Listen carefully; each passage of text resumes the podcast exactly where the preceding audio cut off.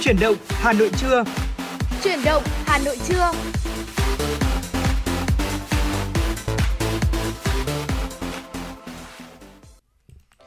Xin được chào đón quý vị và các bạn chúng ta cùng đến với chương trình Chuyển động Hà Nội trưa nay của Đài Phát thanh Truyền hình Hà Nội và đồng hành cùng với quý vị trong 120 phút trực tiếp buổi trưa ngày hôm nay sẽ là Lê Thông và Hồng Hạnh. Dạ vâng, xin chào anh Lê Thông và cũng ờ, lại được gặp lại quý vị thính giả của Truyền động Hà Nội. Và ngày hôm nay thì với 120 phút sắp tới thì chúng tôi sẽ cùng đồng hành với quý vị trên mọi nẻo đường. Và quý vị cũng đừng quên rằng là ngày hôm nay thì có thể liên hệ với hai host qua hai uh, cách thức. Đầu tiên đó chính là qua số hotline 024 3773 6688 và fanpage chính thức của chương trình là FM96 Thời sự Hà Nội sẽ luôn sẵn sàng nhận những tin nhắn, phản hồi và yêu cầu âm nhạc của quý vị thính giả và hãy kết nối cùng với hai host ngay trong buổi trưa ngày hôm nay quý vị nhé. À, vâng thưa quý vị và các bạn thân mến, có thể nói rằng là buổi sáng ngày hôm nay là một ừ, buổi sáng mà rất nhiều các thính giả cùng với rất những rất nhiều những người thân của chúng tôi thì có ừ. nhắn tin là thậm chí có những người phải vượt 2 tiếng đồng hồ ngoài đường mới có thể đến được cơ quan và quả thật là ngày hôm nay là một ngày rất dài đúng không ạ? À, theo những gì mà chúng tôi đang cập nhật ở đây thì hiện tại thời tiết đang là 24 độ C và khả năng mưa ngày hôm nay như đã nói là 95% trong cả ngày Đến khoảng 1 giờ chiều thì à, nhiệt độ sẽ tăng lên là 30 độ C. Thế nhưng mà vẫn có mưa. Đến khoảng 4 giờ chiều thì mưa sẽ nhiều hơn và đến tầm à, giờ tan tầm ạ. Tức là trong khoảng vào à, thời điểm 17 giờ thì chúng ta sẽ thấy là trời sẽ mưa nặng hạt hơn. Chỉ số AQ ngày hôm nay đang ở mức là vừa phải mặc dù một nền không khí dễ chịu thế nhưng mà nhiều người lại lo lắng cái con đường về nhà của mình hơn. Và rất mong là trong chiều nay tình hình thời tiết sẽ có cải thiện đôi chút để quý vị thính giả có thể thuận tiện hơn mình quay trở về nhà. Còn bây giờ thì có thể là để mở đầu cho chương trình ngày hôm nay chúng ta sẽ dành tặng quý vị thính giả một ca khúc ạ. À, xin được mời quý vị chúng ta lắng nghe tiếng hát của ca sĩ Phương Mỹ Chi với ca khúc Liên Hoa sau đây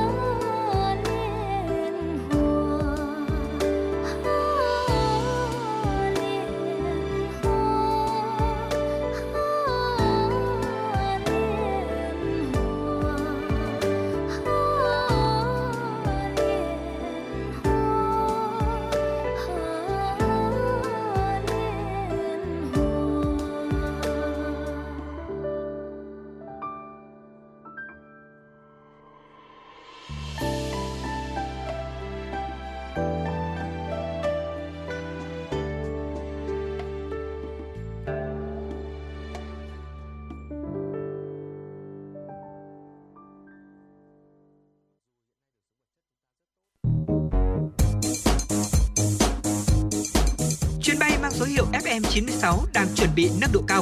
Quý khách hãy thắt dây an toàn, sẵn sàng trải nghiệm những cung bậc cảm xúc cùng FM96.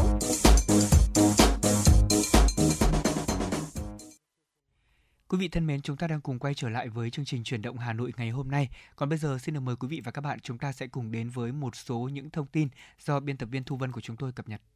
Thưa quý vị và các bạn, Chủ tịch Ủy ban nhân dân thành phố Hà Nội Trần Sĩ Thanh đã ký ban hành kế hoạch về tổ chức hội nghị tổng kết 30 năm phong trào thi đua người tốt, việc tốt năm 1992 năm 2000 năm 2022, vinh danh công dân thủ đô ưu tú năm 2022, danh nghĩa tổ chức hội nghị là Thành ủy, Hội đồng nhân dân, Ủy ban nhân dân, Ủy ban Mặt trận Tổ quốc Việt Nam thành phố Hà Nội.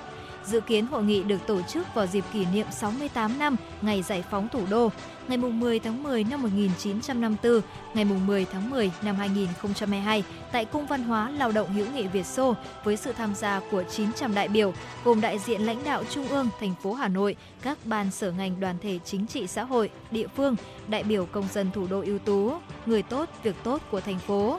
Hội nghị nhằm tổng kết, đánh giá kết quả thực hiện phong trào thi đua người tốt, việc tốt của thành phố năm 2022 và giai đoạn năm 1992 năm 2022 đề ra nhiệm vụ giải pháp tiếp tục đẩy mạnh phong trào người tốt việc tốt năm 2023 và những năm tiếp theo. Biểu dương và tôn vinh các cá nhân người tốt việc tốt tiêu biểu cá nhân được tặng danh hiệu công dân thủ đô ưu tú năm 2022 đồng thời tiếp tục đẩy mạnh tuyên truyền, nhân rộng các gương điển hình tiên tiến trong phong trào thi đua trên các lĩnh vực đời sống xã hội và phong trào người tốt, việc tốt. Thưa quý vị và các bạn, từ đầu năm đến nay, Bộ Thông tin Truyền thông đã xử phạt 20 trường hợp về các trang tin tổng hợp, mạng xã hội có biểu hiện báo hóa. Mạng xã hội nhưng xây dựng các chuyên mục như báo và hầu như là không có người dùng tương tác. Trang thông tin điện tử thuộc lĩnh vực xây dựng lại tổng hợp tin bài về lĩnh vực tài chính và tiền tệ. Phó giáo sư tiến sĩ Đỗ Thị Thu Hằng, Viện trưởng Viện Báo chí, Học viện Báo chí Tuyên truyền cho biết, nhầm vaccine và thuốc thì có thể chỉ chết một người, thế nhưng trong báo chí thì hàng giả, hàng nhái có thể gây ra tổn thất cho doanh nghiệp, sinh mệnh chính trị của một cá nhân, tổ chức và hơn thế là ảnh hưởng đến thể thể chế, hệ thống chính trị. Và điều đáng nói là nhiều trang tin mạng xã hội tổng hợp tin tức một cách tiêu cực, giật gân với tần suất dày đặc, thậm chí là tuyên truyền và kích động bạo lực, tệ nạn xã hội, mê tín dị đoan. Ông Lưu Đình Phúc, cục trưởng cục phát thanh truyền hình và thông tin điện tử cho biết cục đã ban hành bộ tiêu chí để nhận diện và có kế hoạch cụ thể từ cấp bộ tới cấp cơ sở để tăng cường thanh tra các doanh nghiệp hoạt động loại hình dịch vụ này. Tuy nhiên thì hiện nay một số quy định pháp luật còn chưa chặt chẽ và các lỗ hổng này sẽ được khắc phục nhờ các nghị định mới về quản lý thông tin trên internet, dự kiến sẽ sớm được chính phủ ban hành. Tuần qua, cả nước ghi nhận gần 8.800 ca mắc sốt xuất huyết. So với tuần trước đó, số ca mắc giảm hơn 12%. Riêng thành phố Hồ Chí Minh ghi nhận hơn 3.000 ca mắc, tương đương số ca của tuần trước đó. Số ca tử vong tại thành phố Hồ Chí Minh là 17 trường hợp. Với Hà Nội, tuần qua chỉ ghi nhận hơn 80 ca, chưa có ca tử vong. Tích lũy từ đầu năm đến nay, cả nước ghi nhận hơn 145.500 trường hợp mắc sốt xuất huyết, 53 trường hợp tử vong. So với cùng kỳ năm ngoái, số mắc tăng hơn 3 lần, tử vong tăng 39 trường hợp. Cục Quản lý Khám chữa bệnh thuộc Bộ Y tế cho biết, trong 10 năm qua, tỷ lệ tử vong do sốt xuất huyết ở Việt Nam vẫn ở mức thấp trong khu vực. Tuy nhiên, do nhiều yếu tố khách quan, đặc biệt là dịch COVID-19 kéo dài, khiến nhiều đơn vị gặp khó khăn, ca tử vong năm nay tăng cao hơn so với năm ngoái. Cục Quản lý Khám chữa bệnh cũng đưa ra 10 giải pháp cơ bản giảm tử vong do sốt xuất huyết.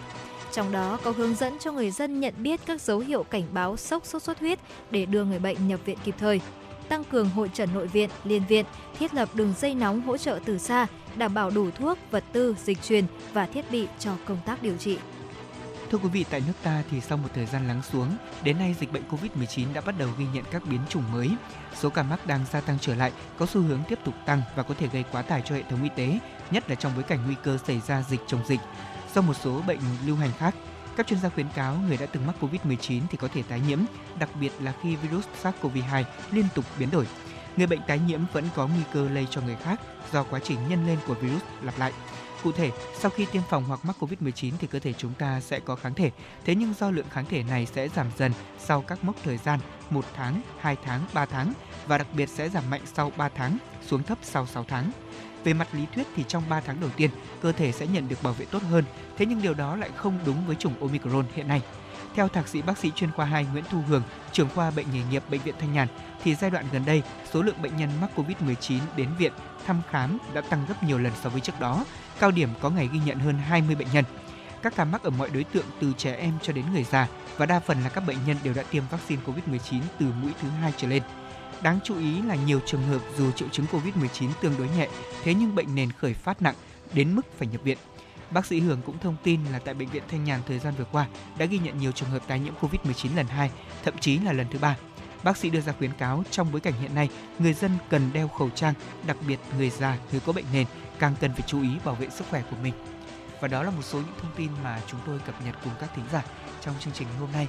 Bây giờ thì trước khi đến với những thông tin trong mục cà phê trưa ngày hôm nay, chúng tôi sẽ dành tặng cho quý vị và các bạn một giai điệu âm nhạc.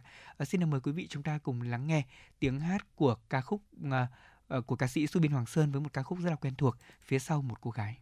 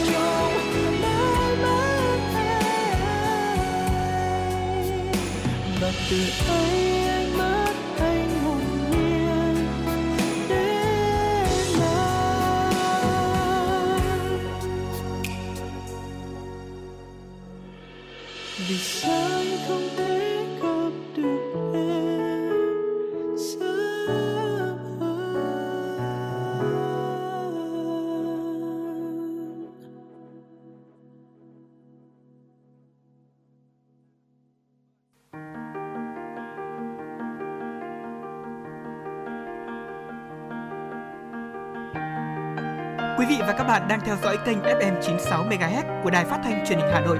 Hãy giữ sóng và tương tác với chúng tôi theo số điện thoại 024 3773 6688. FM 96 đồng hành trên mọi nẻo đường. Quý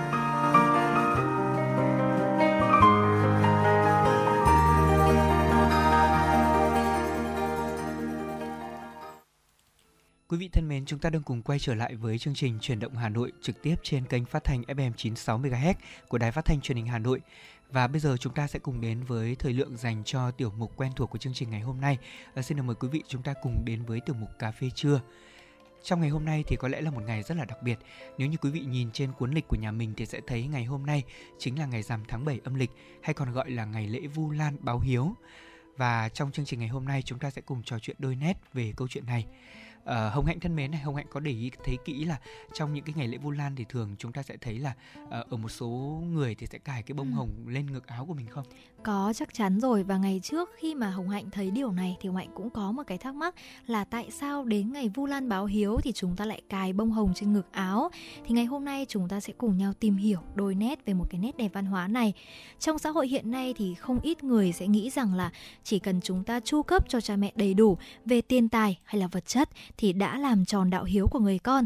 Nhưng mà có lẽ họ sẽ không biết rằng là với cha mẹ thì tiền tài, vật chất đôi khi không quan trọng bằng chính những lời hỏi thăm và động viên đến từ những đứa con của mình. Và Hồng Hạnh nhớ rằng là có một chuyên gia tâm lý đã nói rằng là đối với người già thì đời sống tinh thần đôi khi còn quan trọng hơn cả là đời sống vật chất.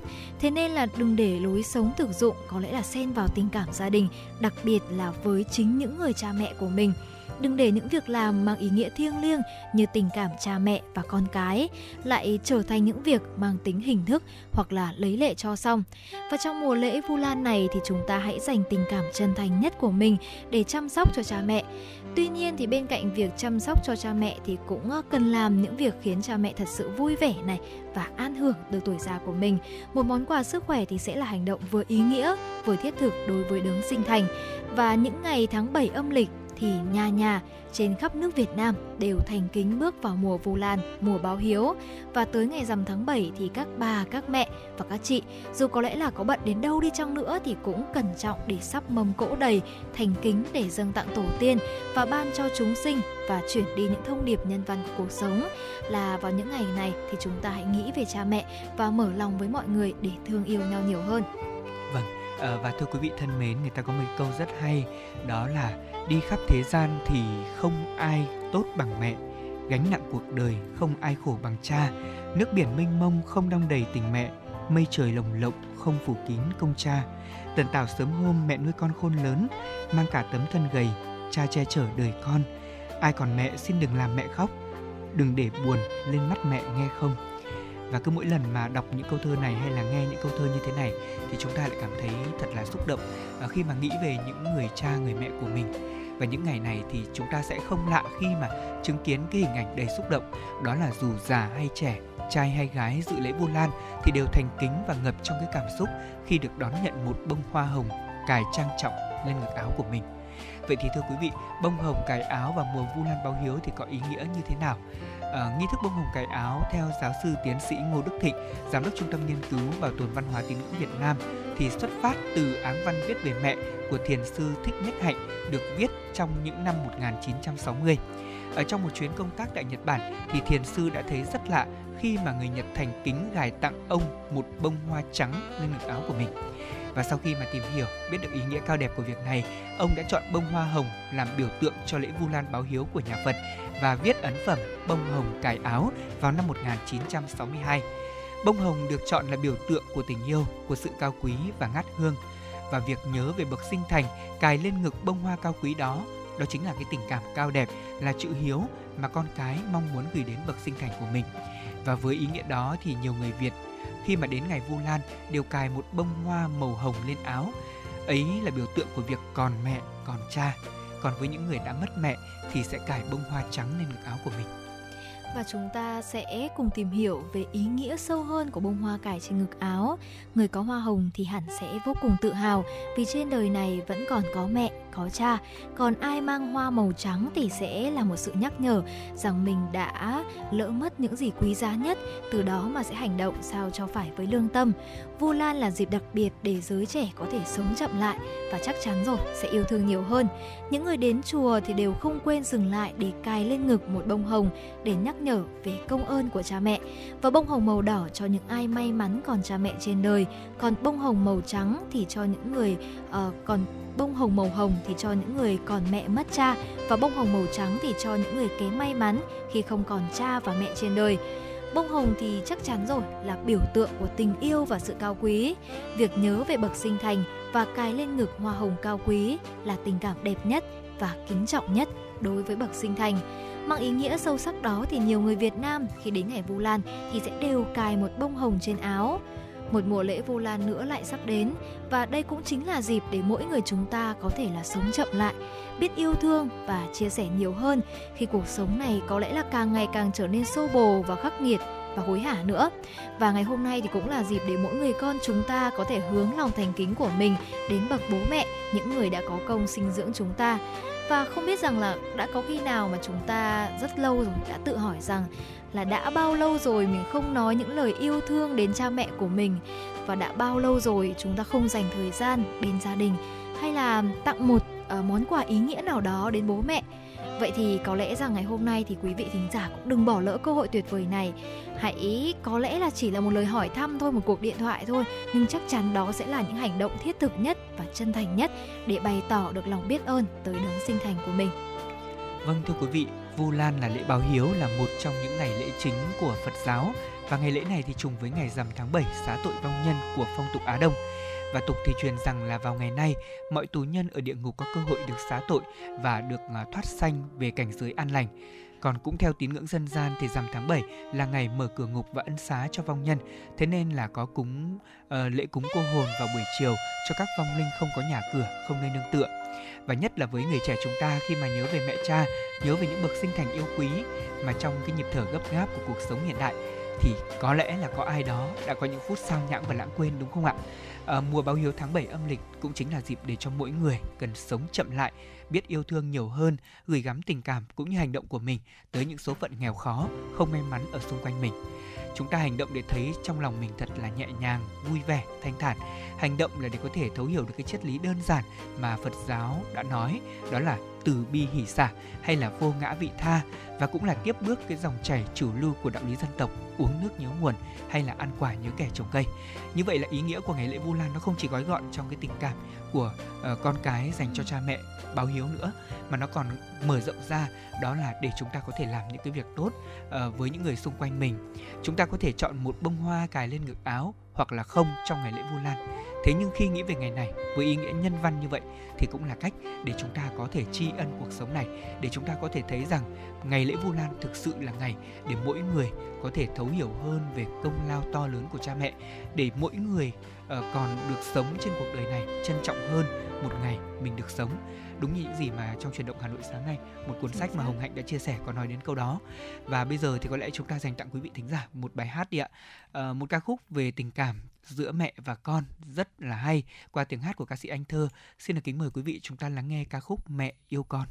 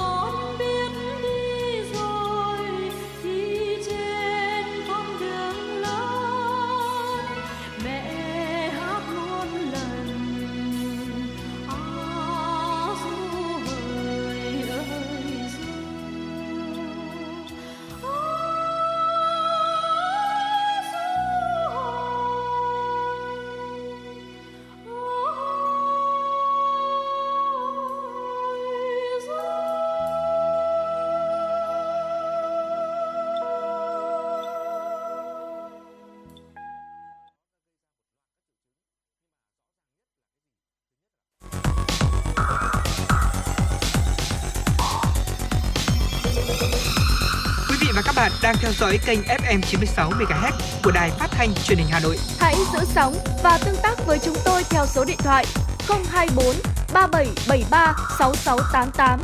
FM 96 đồng hành trên mọi nẻo đường. đường.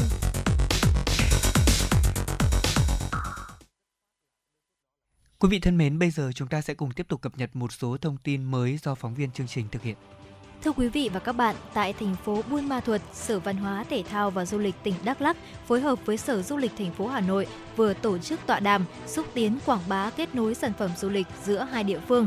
Tọa đàm nhằm phát huy thế mạnh của từng địa phương trong quá trình khai thác, phát triển du lịch, tăng cường hỗ trợ, gắn kết doanh nghiệp du lịch tỉnh Đắk Lắk với doanh nghiệp du lịch Hà Nội, tạo sự liên kết các tuyến, điểm du lịch, thu hút khách du lịch nội địa và khách quốc tế đến hai địa phương.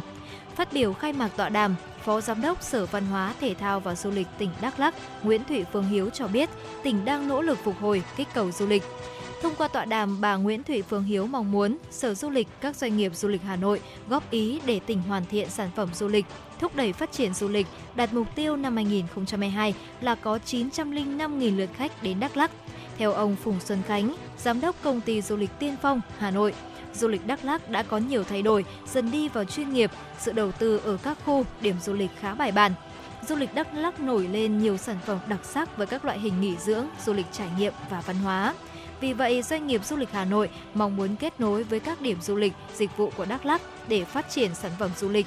Tuy vậy, tỉnh cần đầu tư nhiều hơn để nâng cấp chất lượng sản phẩm du lịch.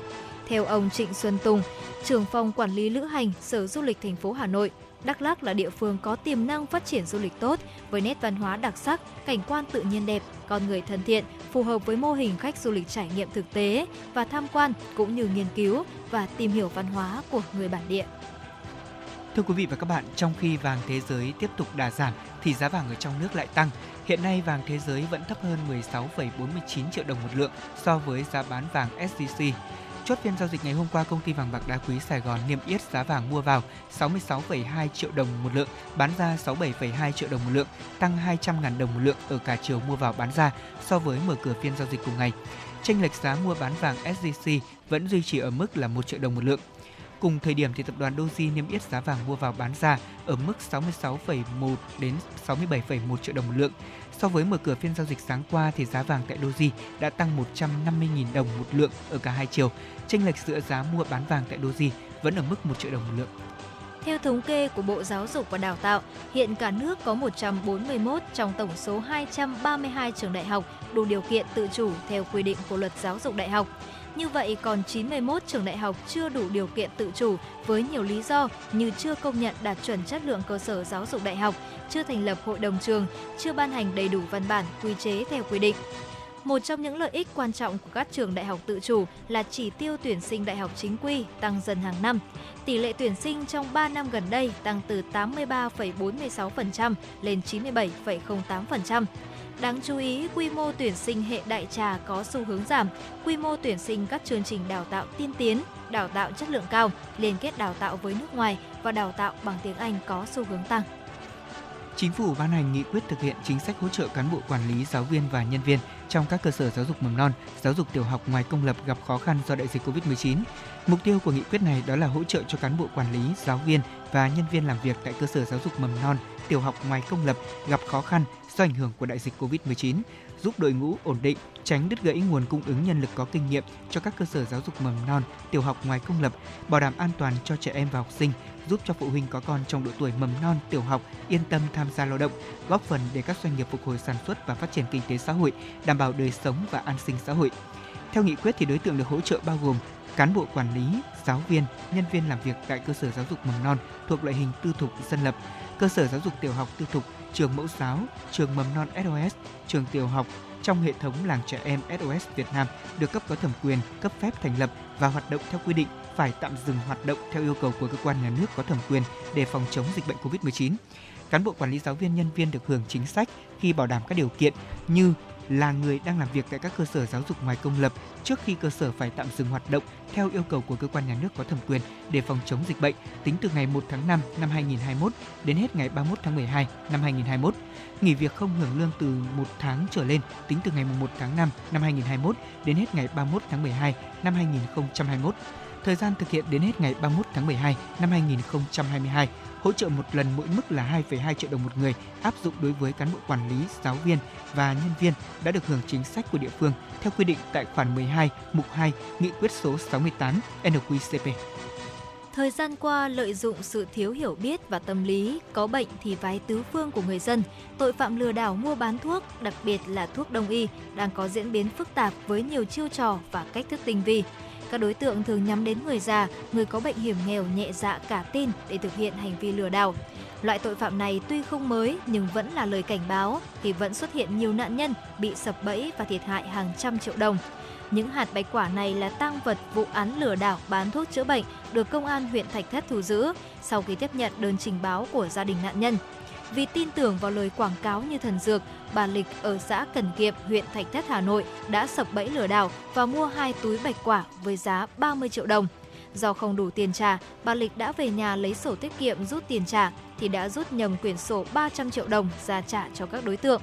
Từ những manh mối thu thập được, sau gần 2 năm điều tra, truy bắt, mới đây công an huyện Thạch Thất đã bắt giữ được 3 đối tượng lừa đảo và trao trả lại số tiền 300 triệu đồng đã mất. Cơ quan công an đã làm rõ, ổ nhóm đối tượng thường đi vào trong chợ tìm những con mồi là phụ nữ già cả để tiếp thị công dụng là thuốc của hạt bạch quả. Một đối tượng còn lại sẽ đóng vai người khỏi bệnh sau khi dùng bạch quả để tạo lòng tin nhằm lừa gạt nạn nhân sập bẫy.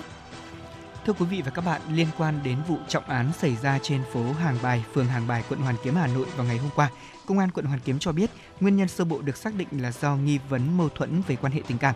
Qua điều tra, sau khi đâm nạn nhân NTQ 40 tuổi ở quận Hoàng Mai, thành phố Hà Nội, thì đối tượng MXT 40 tuổi ở quận Hai Bà Trưng đã dùng dao và đâm vào người tự sát thế nhưng bất thành. Sau đó nạn nhân được đưa đi bệnh viện cấp cứu. Trước đó chiều qua, ở khu vực trước số nhà 17 hàng bài, hai người gồm có một nam một nữ nằm cạnh nhau bất động. Khi người dân tiếp cận gần thì người phụ nữ đã tử vong, còn người đàn ông đang trong tình trạng nguy kịch. Hiện công an quận Hoàn Kiếm đang khẩn trương điều tra, làm rõ nguyên nhân vụ việc, xử lý nghiêm theo quy định của pháp luật. Thưa quý vị, vừa rồi là những thông tin chúng tôi gửi đến quý vị trong chương trình truyền động Hà Nội trưa. Và ngay bây giờ thì chúng ta cũng sẽ cùng quay trở lại với một chuyên mục hết sức quen thuộc của FM96, đó chính là Sống khỏe cùng FM96. Thưa quý vị, ờ, khi mà cuộc sống có những thay đổi, có những vất vả và có những lo toan thì chúng ta thường sẽ dành rất nhiều thời gian cho công việc và học tập. Vì thế mà đôi lúc thì sức khỏe của chúng ta sẽ bị lơ là đi và bên cạnh đó thì đường tiêu hóa này hay là cách chúng ta chăm sóc sức khỏe qua dinh dưỡng và ăn uống cũng là một điều hết sức quan trọng. Và khi mà chúng ta thường lơ là đi cách chế độ ăn thì thường sẽ xuất hiện những hội chứng về đường tiêu hóa và sôi bụng sẽ là một hội chứng thường gặp ở những người mà chúng ta thường là hay ăn uống thất thường này và bên cạnh đó thì thường không để ý đến chế độ dinh dưỡng của mình. Và ngày hôm nay thì chúng ta sẽ cùng nhau tìm hiểu về triệu chứng sôi bụng có thể cảnh báo những bệnh lý nào. Vâng, à, thưa quý vị thính giả, liên quan đến vấn đề này thì tiến sĩ bác sĩ Trần Bảo Nghi, Trung tâm nội soi và phẫu thuật nội soi tiêu hóa của bệnh viện Đa khoa Tâm Anh thành phố Hồ Chí Minh cho biết, sôi bụng thì thường có thể xảy ra khi chúng ta đói hoặc là bị kích thích sau ăn. Tuy nhiên nếu sôi bụng mà đi kèm một số triệu chứng khác như là xì hơi, buồn nôn, táo bón thì đây có thể là dấu hiệu của một bệnh lý hoặc là một rối loạn nhất định nào đó. Và các bệnh lý thường gặp gây sôi bụng như là tắc ruột này hay là viêm dạ dày ruột, quá mẫn với thức ăn, bệnh Crohn hay là viêm loét đại tràng, xuất huyết tiêu hóa. Và dưới đây chúng tôi xin chia sẻ một số nguyên nhân dẫn đến sôi bụng. Thưa quý vị, nguyên nhân đầu tiên đó chính là tắc ruột, là một trong những nguyên nhân nguy hiểm gây sôi bụng. Tình trạng này thì có thể xảy ra do khối u ruột hoặc sẹo của vết mổ cũ ở trong ổ bụng. Người bệnh tắc ruột còn cảm thấy là trướng bụng này, đầy hơi, nôn ói có dịch màu rêu hoặc màu nâu đen, đau bụng, tiêu chảy và không xì hơi. Nếu không được phát hiện kịp thời thì vị trí tắc ruột có thể vỡ ra và đe dọa đến tính mạng. Vâng thưa quý vị, à, thứ hai, nguyên nhân thứ hai đó chính là viêm dạ dày ruột. Ờ, viêm dạ dày ruột thì xảy ra khi mà các virus như là rotavirus hay là norovirus và các mầm bệnh truyền nhiễm khác xâm nhập vào cơ thể. Và lúc này thì dạ dày và ruột sẽ bị viêm phù nề đường tiêu hóa. Dấu hiệu đặc trưng của căn bệnh này đó là kèm theo nôn ói, tiêu chảy nghiêm trọng khi sôi bụng.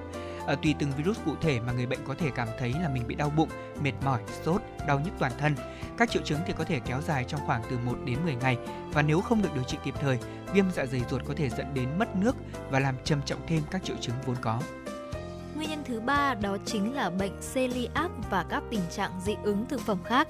Có thể là gây sôi bụng, khó chịu dạ dày hoặc đường duyệt do là ăn những thực phẩm mà cơ thể không thể dung nạp được.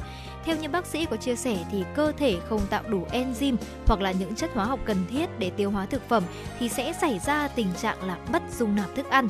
Nếu hệ thống miễn dịch phản ứng bất thường với một số thực phẩm thì sẽ gây dị ứng thức ăn. Ngoài sôi bụng thì người bệnh có thể là cảm thấy buồn nôn này, tiêu chảy, thiếu máu, đau nhức xương khớp và co giật. Thưa quý vị, tiếp đến là nguyên do từ bệnh Crohn. Đây là một bệnh lý viêm đường ruột có thể xảy ra ở mọi nơi trong ống tiêu hóa của chúng ta, từ miệng cho tới hậu môn. À, bệnh này thì làm tăng nhu động ruột và dẫn đến các triệu chứng như là sôi bụng, đau quặn bụng, đi tiêu ra máu và sốt.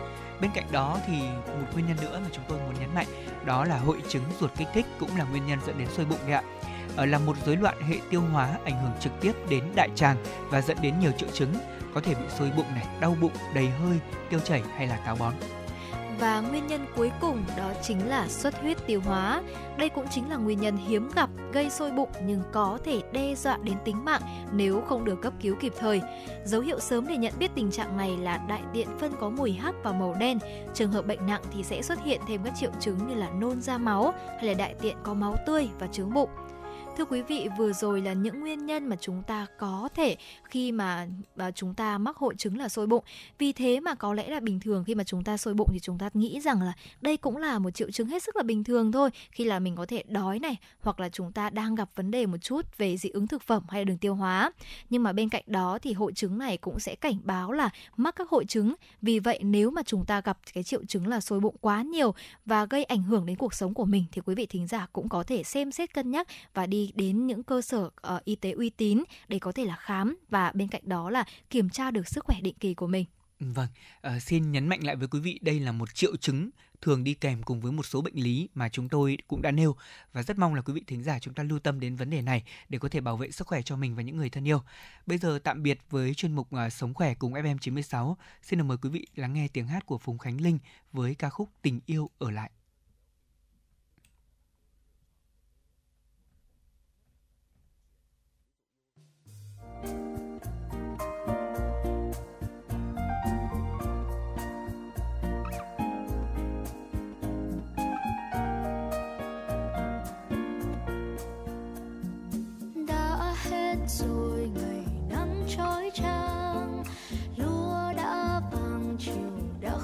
Sương.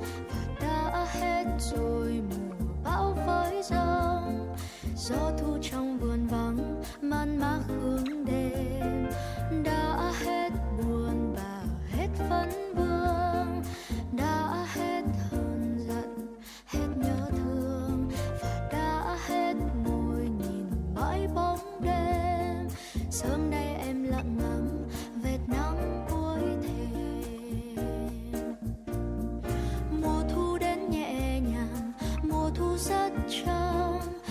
sông lắng động dần, sông rất trong. Chuyện xưa đã xa dần, rồi cũng lãng quên. Tình yêu vẫn vô hình, sống với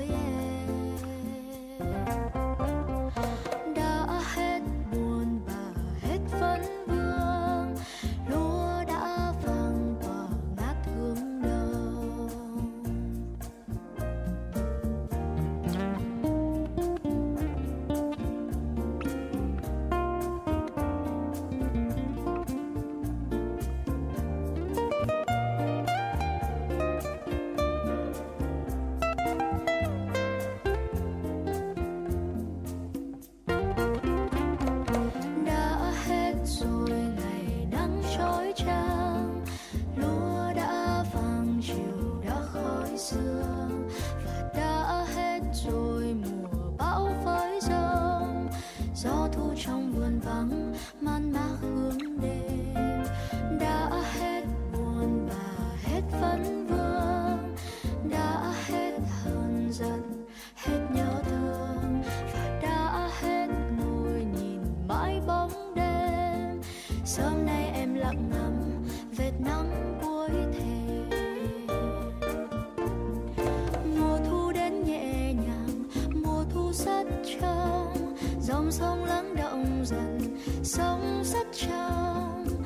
xưa đã xa dần, rồi cũng lãng quên. Tình yêu vẫn vô hình, sống với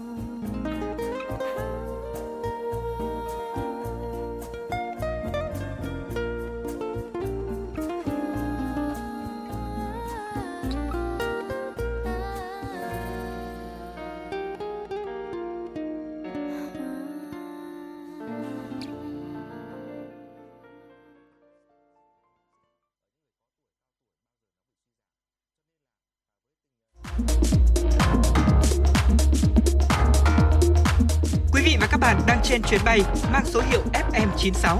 Hãy thư giãn, chúng tôi sẽ cùng bạn trên mọi cung đường.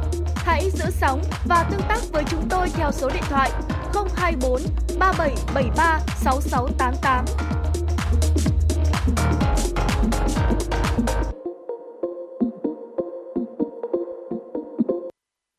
Thưa quý vị thính giả, để tiếp nối dòng chảy tin tức của truyền động Hà Nội trưa sẽ là những thông tin quốc tế mà biên tập viên Thu Vân đã gửi về cho chương trình.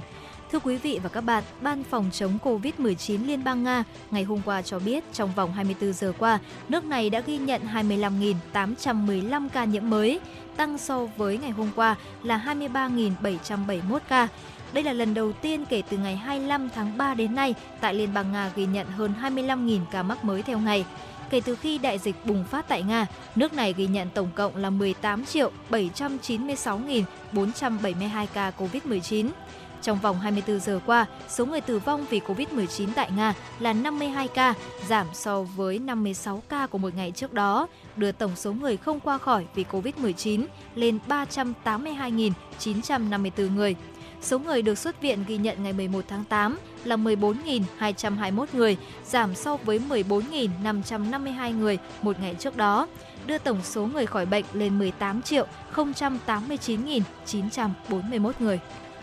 Thưa quý vị và các bạn, thủ đô New Delhi của Ấn Độ sẽ tái áp đặt các quy định về việc đeo khẩu trang trong bối cảnh nước này hiện nay đang đối mặt với số ca mắc Covid-19 tăng vọt trong hai tuần vừa qua. Theo sắc lệnh của chính phủ thì những người không đeo khẩu trang ở nơi công cộng tại thủ đô này sẽ bị phạt 500 rupee, tức là khoảng 6 đô la Mỹ. Hiện nay thì việc đeo khẩu trang thường không phổ biến ngay cả các trung tâm mua sắm cũng như các khu chợ đông đúc. Ấn Độ đã chứng kiến số mắc Covid-19 tăng vọt trong thời gian gần đây và trong 24 giờ vừa qua, quốc gia này đã ghi nhận 16.299 ca mắc mới Covid-19, nâng tổng số ca mắc lên 44,2 triệu người, trong khi số ca tử vong tăng 53 lên 526.879 người. Con số thực tế được cho là cao hơn nhiều lần. Thưa quý vị, tại Nga ngày hôm qua, cơ quan liên bang giám sát việc bảo vệ quyền lợi người tiêu dùng và phúc lợi con người cho biết trong dữ liệu của cơ sở dữ liệu quốc gia về trình tự gen virus SARS-CoV-2, VGARUS có 6 trình tự bộ gen lai tạo giữa chủng Delta và Omicron, hay còn gọi là chủng Delta Cron.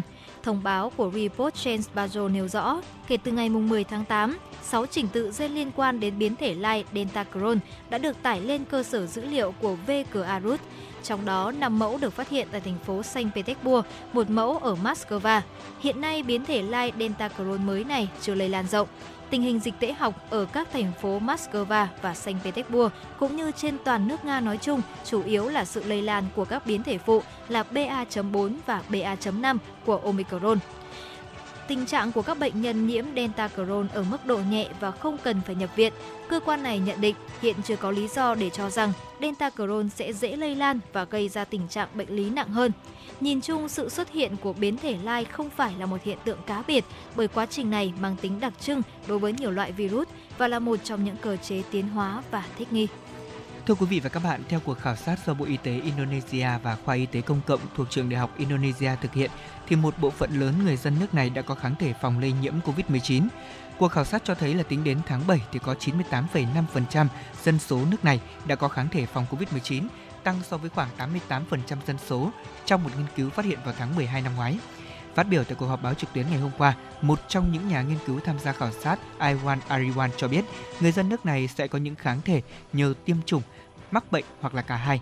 Con số này cũng phù hợp với mức độ bao phủ tiêm chủng gia tăng, trong đó thì có việc tiêm các mũi tăng cường từ ngày 12 tháng 1.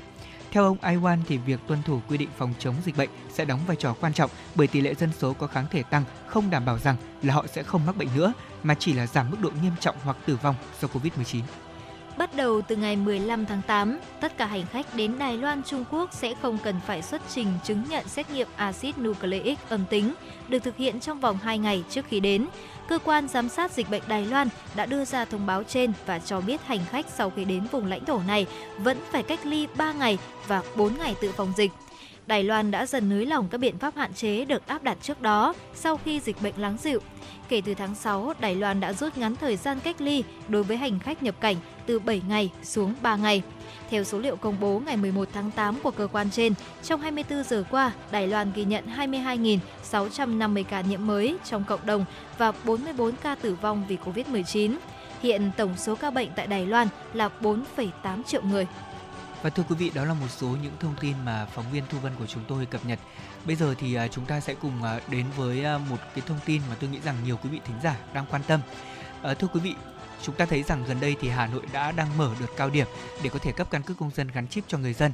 Và trong trường hợp này chúng ta có một cái câu hỏi mọi người đều rất là quan tâm, đó là có phải làm lại căn cước công dân gắn chip nếu như thông tin uh, hiện sai khi chúng ta quét mã QR trên căn cước công dân hay không? Thì với câu hỏi này chúng tôi cũng xin được cập nhật đến quý vị thính giả như sau. Trong trường hợp khi mà chúng ta quét mã QR của thẻ căn cước công dân gắn chip, thế nhưng không ra số chứng minh nhân dân hoặc là số chứng minh nhân dân của chúng ta bị sai, thì chúng ta không cần thiết phải đi làm lại căn cước công dân mà có thể khắc phục bằng những cách như sau. Đầu tiên là sẽ liên hệ với các cơ quan công an có thẩm quyền cấp căn cước công dân để bổ sung và cập nhật thông tin. Tiếp đó thì chúng ta có thể sử dụng giấy xác nhận số chứng minh nhân dân như sau. Ở việc cấp giấy xác nhận số chứng minh nhân dân được thực hiện tại khoản 4 điều 15 thông tư 07/2016 được sửa đổi bởi thông tư 40/2019 của Bộ Công an. Theo đó, thì khi công dân làm thủ tục cấp hoặc là đổi hoặc là cấp lại thẻ căn cước công dân, thì cơ quan quản lý căn cước công dân nơi tiếp nhận hồ sơ sẽ có trách nhiệm cấp giấy xác nhận số chứng minh nhân dân đối với tất cả các trường hợp chuyển từ chứng minh nhân dân chín số sang thẻ căn cước công dân. Trường hợp cơ quan quản lý căn cước công dân của Bộ Công an, cơ quan quản lý căn cước công dân của công an cấp huyện tiếp nhận hồ sơ thì đề nghị cơ quan quản lý căn cước công dân của công an cấp tỉnh nơi công dân đăng ký thường trú tiến hành xác minh. Sau khi có kết quả xác minh thì cơ quan quản lý căn cước công dân nơi tiếp nhận hồ sơ sẽ tiến hành kiểm tra, đối chiếu thông tin và nếu thông tin hợp lệ thì cán bộ tiếp nhận hồ sơ sẽ trình thủ trưởng đơn vị ký giấy xác nhận số chứng minh nhân dân và trả cho công dân cùng với thẻ căn cước công dân. Trường hợp hồ sơ không hợp lệ thì trả lời bằng văn bản và nêu rõ lý do. Còn đối với trường hợp công dân đã được cấp thẻ căn cước công dân thế nhưng chưa được cấp giấy xác nhận số chứng minh nhân dân hoặc bị mất giấy xác nhận số chứng minh nhân dân thì công dân cần có văn bản đề nghị cấp giấy xác nhận số chứng minh nhân dân và xuất trình bản chính, nộp bản sao thẻ căn cước công dân, bản sao chứng minh nhân dân chín số nếu có cho cán bộ tiếp nhận hồ sơ tại cơ quan quản lý căn cước công dân nơi đã làm thủ tục cấp đổi hoặc là cấp lại thẻ căn cước công dân. Sau đó thì nếu cán bộ tiếp nhận hồ sơ sẽ kiểm tra thông tin của công dân và trường hợp là thông tin hợp lệ thì tiếp nhận hồ sơ, viết giấy hẹn trả kết quả cho công dân. Còn trường hợp không hợp lệ thì trả lời công dân bằng văn bản và nêu rõ lý do. Thời hạn giấy xác nhận số chứng minh nhân dân để cấp là 7 ngày làm việc kể từ ngày nhận đủ hồ sơ hợp lệ. Và đó là một số thông tin của chúng tôi đến quý vị thính giả trong chương trình truyền động Hà Nội trưa nay. Bây giờ đây thì à, xin được mời quý vị và các bạn chúng ta sẽ cùng quay trở lại với chương trình và xin mời quý vị chúng ta cùng đến với Huế ạ. Mình sẽ cùng lắng nghe một ca khúc về Huế qua tiếng hát của ca sĩ Vân Khánh với tựa đề Huế thương.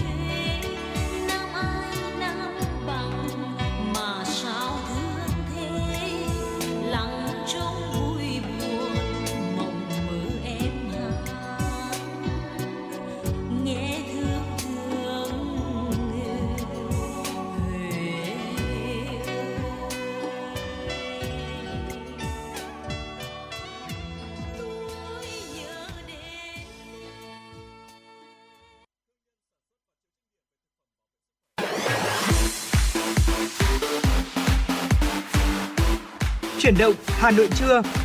Chuyển động Hà Nội trưa.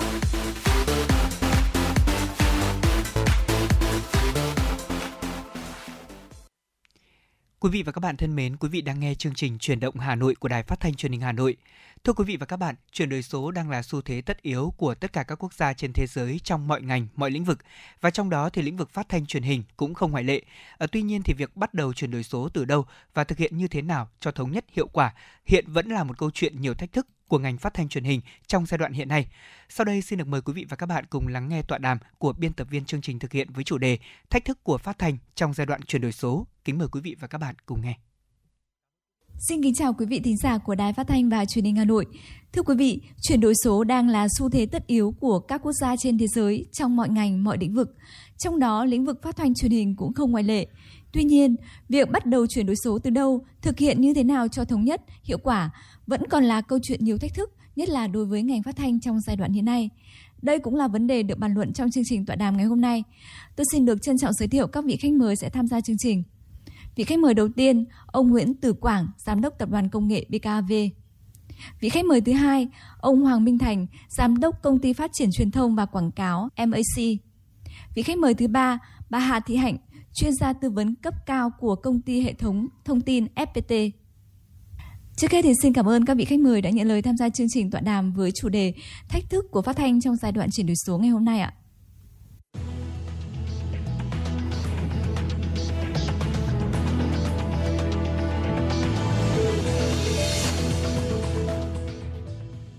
Câu hỏi đầu tiên tôi xin được dành cho ông Nguyễn Tử Quảng. Ông có thể cho biết những khái niệm cơ bản nhất về chuyển đổi số mà BKV đang xây dựng. Theo ông, vì sao ngành phát thanh cần phải chuyển đổi số ạ?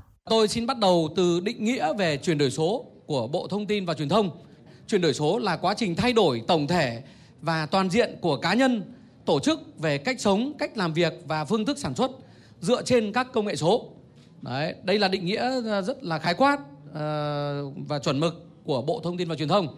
Đấy thì uh, tuy nhiên là để uh, từ định nghĩa này nó biến ra hành động là chúng ta làm chuyển đổi số cho đơn vị của mình như thế nào mới là thứ hôm nay tôi sẽ nói đến. Tức là có thể nói là nó thay đổi tất cả mọi thứ ờ, và bằng các công nghệ số. là nó có phải là chỉ là một xu hướng hay là người ta gọi là trend ờ, hay không? À, tôi thấy rằng là không phải. Nó do thực tiễn xuất phát từ thực tiễn mà nó nảy sinh ra uh, nhu cầu về chuyển đổi số. À, chúng ta bắt đầu từ việc này bởi vì nhiều người đâu đó chúng ta cũng đang nghe cũng đã cảm thấy là bởi vì hiện nay chúng ta xã hội chúng ta là một xã hội kết nối tất cả mọi người dân đều sử dụng smartphone từ thành thị đến nông thôn. Ở Việt Nam là một nước đang phát triển chứ chưa nói là các nước uh, phát uh, các nước phát triển. Ở nước phát triển uh, đang phát triển chúng- ta cũng thấy ở các vùng nông thôn mọi người cũng có thể dùng smartphone rất là nhiều. Tức là ai cũng có điện thoại trong túi. Và trong các uh, smartphone đó thì trên thế giới cũng như ở Việt Nam ở vùng nông thôn của Việt Nam cũng đều dùng ứng dụng tốt nhất của cả thế giới này ở trong đó. Ví dụ như là Facebook rồi là các ứng dụng khác nhau phục vụ cho công việc phục vụ cho sinh hoạt hàng ngày. À, và đấy là một xã hội kết nối. À, chưa bao giờ mà xã hội kết nối với nhau đến như vậy. Thế và vì xã hội kết nối như vậy cho nên là à, người dân tất cả mọi vùng miền tự nhiên là họ thấy là mọi việc nó trở nên đơn giản hơn rất nhiều so với trước đây.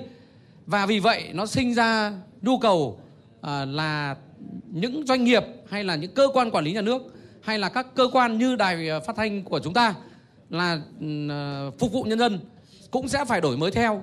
Bởi vì đấy là là người ta thường ngày người ta đã được phục vụ như vậy rồi từ khắp mọi nơi trên thế giới. À, cái- cái cớ nào người ta không nghĩ rằng chúng ta cũng phải phục vụ như vậy? Đài phát thanh truyền hình của chúng ta cũng phải được phục vụ như vậy.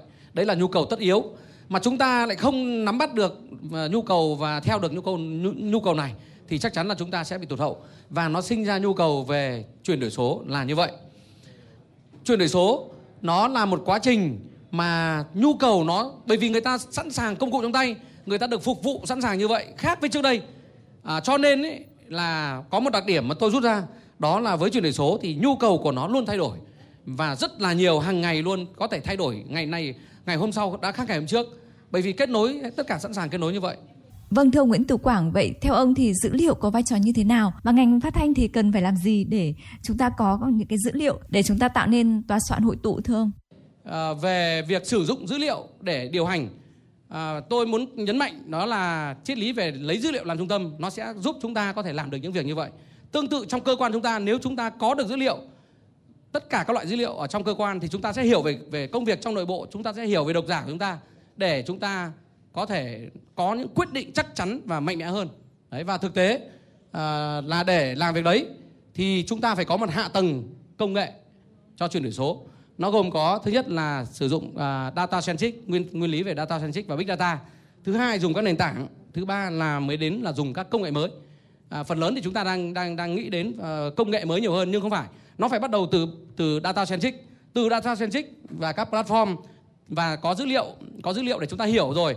Hiểu rồi chúng ta mới ờ, ra quyết định thì chúng ta mới cần đến các công nghệ để mà nó lấy được dữ liệu về đầy đủ hơn. Và chuyển đổi số nó giống như chúng ta xây một tòa nhà chọc trời thay vì tin học hóa là chúng ta xây một căn hộ. À, xây một căn hộ thì có thể một đội thợ bình thường có thể làm được bởi vì tất cả vẫn là từ cát sỏi xi măng đá vân vân mà thôi. Nhưng mà tòa nhà chọc trời cũng bằng những thứ đấy. Nhưng nó tòa nhà chọc trời thì dứt khoát là cần phải có thiết kế cần phải có kiến trúc cần có phương pháp thi công có ờ, có phương pháp thi công có biện pháp thi công và có các công cụ để thi công. Cho nên chúng ta phải có các ờ, thiết kế. Đấy, ờ, tôi muốn nhấn mạnh như vậy. Và đặc biệt là chúng ta phải có các nền tảng là chúng ta vẫn phải kế thừa chúng ta phải sử dụng tất cả những thứ chúng ta đã có là các cơ sở dữ liệu sinh ra từ các hệ thống uh, truyền thống của chúng ta ở bên này rồi uh, các nhu cầu số hóa mới các nhu cầu mới nó cũng sinh ra dữ liệu à, thì tất cả chúng ta sẽ phải hút dữ liệu đó về một uh, một uh, hệ thống big data chung từ hệ thống big data này chúng ta lại tiếp tục uh, phân tích uh, chúng ta lại đưa ra các hệ thống nó gọi là chuyên môn nó gọi là data mart để mà chúng ta có thể sử dụng để biểu diễn như đấy chẳng hạn này hay là khi có các bài toán thì chúng ta có thể lấy ra để chúng ta dùng được luôn đấy và từ đây thì chúng ta sẽ ra ờ, được một mô hình về ờ, về về tòa soạn hội tụ. Đấy. tòa soạn hội tụ thì bản chất nó cũng dựa vào chữ hội tụ nó đâu đó nó gắn với nó cũng gần giống anh các anh chị thấy là chữ hội tụ nó đâu đó gắn với chữ centric đúng không ạ? À, data centric là lấy dữ liệu làm trung tâm. Bản chất nó cũng là tòa soạn ờ, đối với ngành chúng ta đấy là tòa soạn hội tụ. Chúng ta có dữ liệu hội tụ có dữ liệu làm trung tâm thì chúng ta sẽ có tòa soạn hội tụ. À, nó sẽ hội tụ thứ nhất là về hội tụ nội dung là việc sản xuất tin bài, chương trình là tất cả nó sẽ được ờ, đẩy hết vào với một tầm nhìn về dữ liệu ờ, làm trung tâm như tôi nói vừa nãy, từ các nguồn. Dứt khoát lần này chúng ta phải phải đẩy về trung tâm như vậy. Rồi ờ, các loại đa phương tiện là cũng được đẩy vào như vậy. Thì từ nội dung nó hội tụ như vậy rồi, thì sang đến hội tụ về phương thức tác nghiệp. Khi chúng ta có dữ liệu làm trung tâm như vậy rồi, thì phương thức tác nghiệp nó cũng sẽ thay đổi. Nó sẽ là mà tôi mà tôi gọi đây là là là phương thức tác nghiệp hội tụ hội tụ về phương thức là phóng viên biên tập viên sẽ cùng hợp tác để lên tin bài thay vì là mỗi người làm độc lập theo kênh của mình. Có dữ liệu chung như vậy rồi có thể ngồi cùng nhau À, rồi um, đây các ờ, đây các dữ liệu hình ảnh video rồi vân vân. Audio là sẽ được đưa lên kho chung mà và cùng nhau để để lên nội dung. Ví dụ uh, nó phải là nội dung multimedia nhiều uh, phương thức thì lúc đấy độc giả bây giờ người ta, ta quen như vậy. Đọc một chút nội dung lại quay sang để nghe uh, voi hay là video thì để người ta uh, tùy theo trình độ của mỗi người họ sẽ sang luôn như thế để họ hiểu được ngay vấn đề. Đấy và ừ, hiểu ngay vấn đề. Và như vậy là chúng ta hội tụ về phương thức tác nghiệp. Nó hội tụ về độc giả. Đấy độc giả với với ờ, data centric với uh, chuyển đổi số và tòa soạn nội tụ thì độc giả cũng như uh, là một phóng viên. Khi tôi đọc ấy là tôi cũng tương tác tôi nghĩ như một phóng viên. Rồi uh, mọi người vào comment cũng là nội dung để góp vào ừ, cũng là nội dung để góp vào bài của chúng ta. Vậy thì các độc giả cũng như là các phóng viên Ờ, để tham gia vào để tạo ra được uh, tham gia vào để tạo ra được nội dung. Và với mô hình data centric ấy thì nó cho phép thực hiện việc này. Độc giả này phóng viên biên tập viên uh, tất cả sẽ cùng nhau để tạo ra dữ liệu. Đấy thì các anh các chị thấy không là vừa xong là tôi để phần công nghệ nó đứng thứ ba. Việc quan trọng hơn ấy đầu tiên là phải có dữ liệu đã. À, thì AI nó lúc đấy nó mới, mới tham gia vào. Chứ không phải mục đích AI là để chuyển đổi số không phải. Nó chỉ là một ứng dụng một ứng dụng trong đấy mà thôi dữ liệu mới là là thứ các anh cần. Ví dụ vừa nãy là câu hỏi thứ nhất là dữ liệu uh, từ sóng FM thì bây giờ đúng anh hình như anh ấy đã áp dụng đúng nguyên tắc tôi nói là data centric và cứ đặt ra nhu cầu. Anh cứ nói sóng FM bảo không chung này là trong không chung này làm sao mà mà lấy được. Thì ok anh cứ nói như thế nhưng mà công nghệ bây giờ nó cho phép. Vào tầm nhìn là phải số hóa được nó thì đấy tại sao người ta phải phát triển những hệ thống AI để nó nhận dạng tiếng nói để nó chuyển ra text? Để chúng ta có thể search được có thể lưu trữ được theo giống như một văn bản bình thường. Đấy hay là là là vừa xong là là là là anh muốn ờ, biết được uh, hệ, uh, một bài viết ấy nó là về lĩnh vực nào hay là tốt hay xấu nói về vấn đề tốt hay xấu thì trước đó anh phải thu thập rất nhiều dữ liệu rồi để mà dán nhãn cho nó để bản chất vẫn là con người hết mà. Con người chỉ ra là nó là loại nào và văn bản mới này thì giống những thứ nào trong những thứ mà mà con người nhãn mà thôi. Đấy nhưng mà nó cuối cùng vẫn là anh phải có dữ liệu thế rồi nó sẽ hội tụ về không gian làm việc. Đấy khi mà có dữ liệu chung như vậy rồi có phương thức làm việc chung như vậy rồi thì nó hội tụ về không gian. Lúc là không gian tòa soạn hội tụ chúng ta thấy hình ảnh là là là là là, là sếp với cả nhân viên các thứ là ngồi nó không gian mở. Là bởi vì cùng nhau tương tác với tất cả những thứ như thế này cho nên là về không gian làm việc nó cũng thay đổi chứ không phải là mỗi người ngồi ở một phòng riêng nữa. À, tôi thấy là nó hội tụ uh, chung một tầm nhìn như thế và nó tạo ra sự năng động của một tòa soạn. Chúng ta sẽ chỉ có một từ khóa đó là dữ liệu làm trung tâm Dạ vâng, rất cảm ơn những chia sẻ cụ thể của ông Nguyễn Tự Quảng.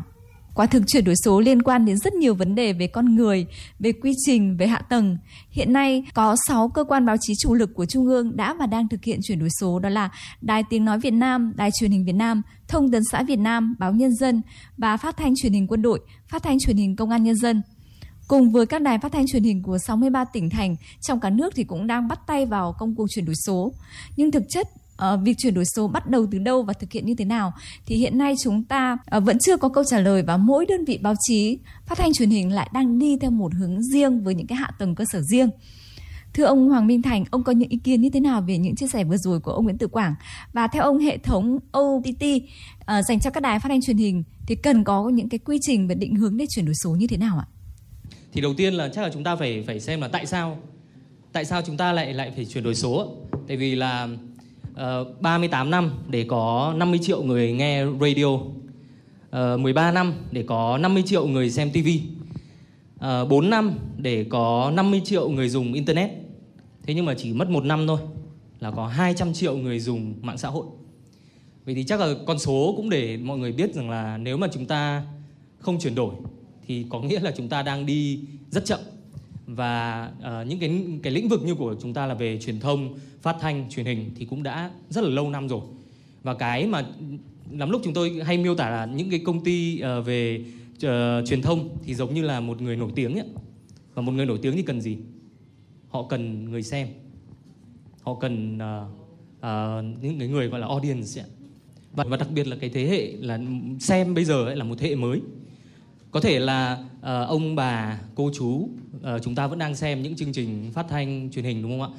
Nhưng mà mọi người thử nhìn con và đấy là lý do mà chúng ta phải thực sự chuyển đổi số. Giống như anh Quảng có nói là đó là nhu cầu chuyển đổi số là nhu cầu. Đài phát thanh truyền hình hay là các công ty về uh, truyền thông như chúng tôi thì, thì chúng ta có gì ạ? Đầu tiên là chúng ta có nội dung. Đấy là bước đầu tiên. Vậy thì bước đầu tiên là chúng ta hãy cứ làm thật tốt những cái gì mà chúng ta đang làm đã hãy sáng tạo nội dung. Hãy sáng tạo nội dung cho đúng cái người mà chúng ta muốn hướng đến. Vậy thì đầu tiên là chúng ta hãy làm tốt những cái gì mà chúng ta đang làm. Đó chính là liên quan đến nội dung. Và thứ hai, đó là go online. Nhưng mà go online ở đây nói chung quá. Go online như kiểu chắc là mọi người nghĩ là lên google đúng không ạ? Không phải. Go online ở đây thứ nhất, đó là lên mạng xã hội đã. Gần như tất cả, tôi nghĩ là 100% ở đây là chúng ta đều có một tài khoản Facebook, đều đã từng lên YouTube hay là đã cũng đã lên TikTok đúng không ạ? Vậy thì go online bước đầu tiên đó là lên đưa những cái nội dung mà chúng ta uh, đã sản xuất những cái những cái uh, gọi là sản phẩm trí tuệ của chúng ta đã sản xuất đưa lên các kênh mạng xã hội và ở đó thì chúng ta cũng gần như là sòng phẳng với những đơn vị như Google hay TikTok bởi vì họ cũng chia sẻ cái phần doanh thu quảng cáo của chúng ta đến từ cái nội dung mà chúng ta đã tập trung làm rất tốt ở trước đấy. Bước thứ hai là sau khi gọi là go social trước đi, tức là chúng ta lên những cái kênh mạng xã hội rồi, chúng ta đã tiếp cận được một lượng người dùng rồi và hiện tại đang có khá là nhiều đài phát thanh truyền hình đang là nằm trong mạng lưới của MCV Group. Và đến bước thứ ba ấy, nó là chúng tôi gọi là go digital. Go digital ở đây là gì? Nếu mà go social ấy là chúng ta đi thuê một cái căn hộ đúng không ạ? Và khoảng 50 năm nữa chúng ta không được sử dụng nữa. Thì YouTube, Facebook, TikTok cũng vậy. Bản chất là chúng ta đi thuê một căn phòng ở trong một cái nền tảng của họ. Và go digital ở đây là gì? Là chúng ta tự làm một cái mảnh đất riêng của chúng ta. Chúng ta phân lô hay là chúng ta xây dựng ở đâu đấy, chúng ta muốn bán hay chúng ta không muốn bán, chúng ta muốn trồng cây gì. Đấy là việc của chúng ta. Đúng không ạ? Thì cái việc go digital chính là một cách phát triển để go online trong đấy là bước thứ ba đấy là cái quy trình thế nhưng mà những cái nội dung quảng cáo đấy á làm lúc mọi người có thấy nó hơi nó hơi phản cảm không đúng không ạ? Có rất nhiều nội dung quảng cáo được Google hay là TikTok cho lên.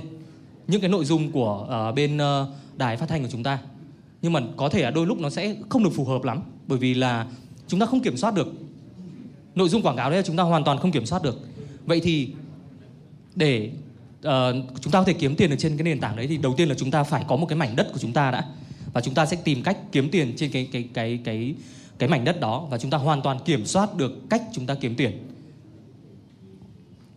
và à, khi mà hợp tác với các đài ờ, phát thanh truyền hình thì chúng tôi có một chỉ có một yêu cầu thôi đó là mọi người hãy tập trung vào cái nội dung mang đúng cái bản sắc của mỗi người của mỗi tỉnh. Mỗi tỉnh đều có một bản sắc riêng.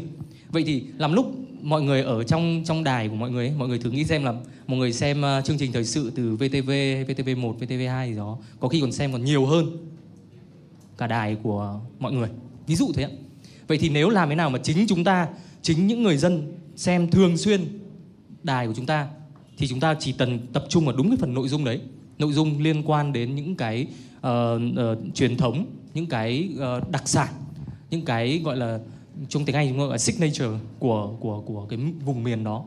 Còn những nhiệm vụ còn lại phát hành thì chúng tôi đã có sẵn nền tảng và cách kiếm tiền để uh, cũng giống như Google chúng tôi cũng như là một đơn vị giống như Google thì chúng tôi cũng sẽ tìm kiếm những nhà tài trợ, những đối tác có thể chia sẻ doanh thu.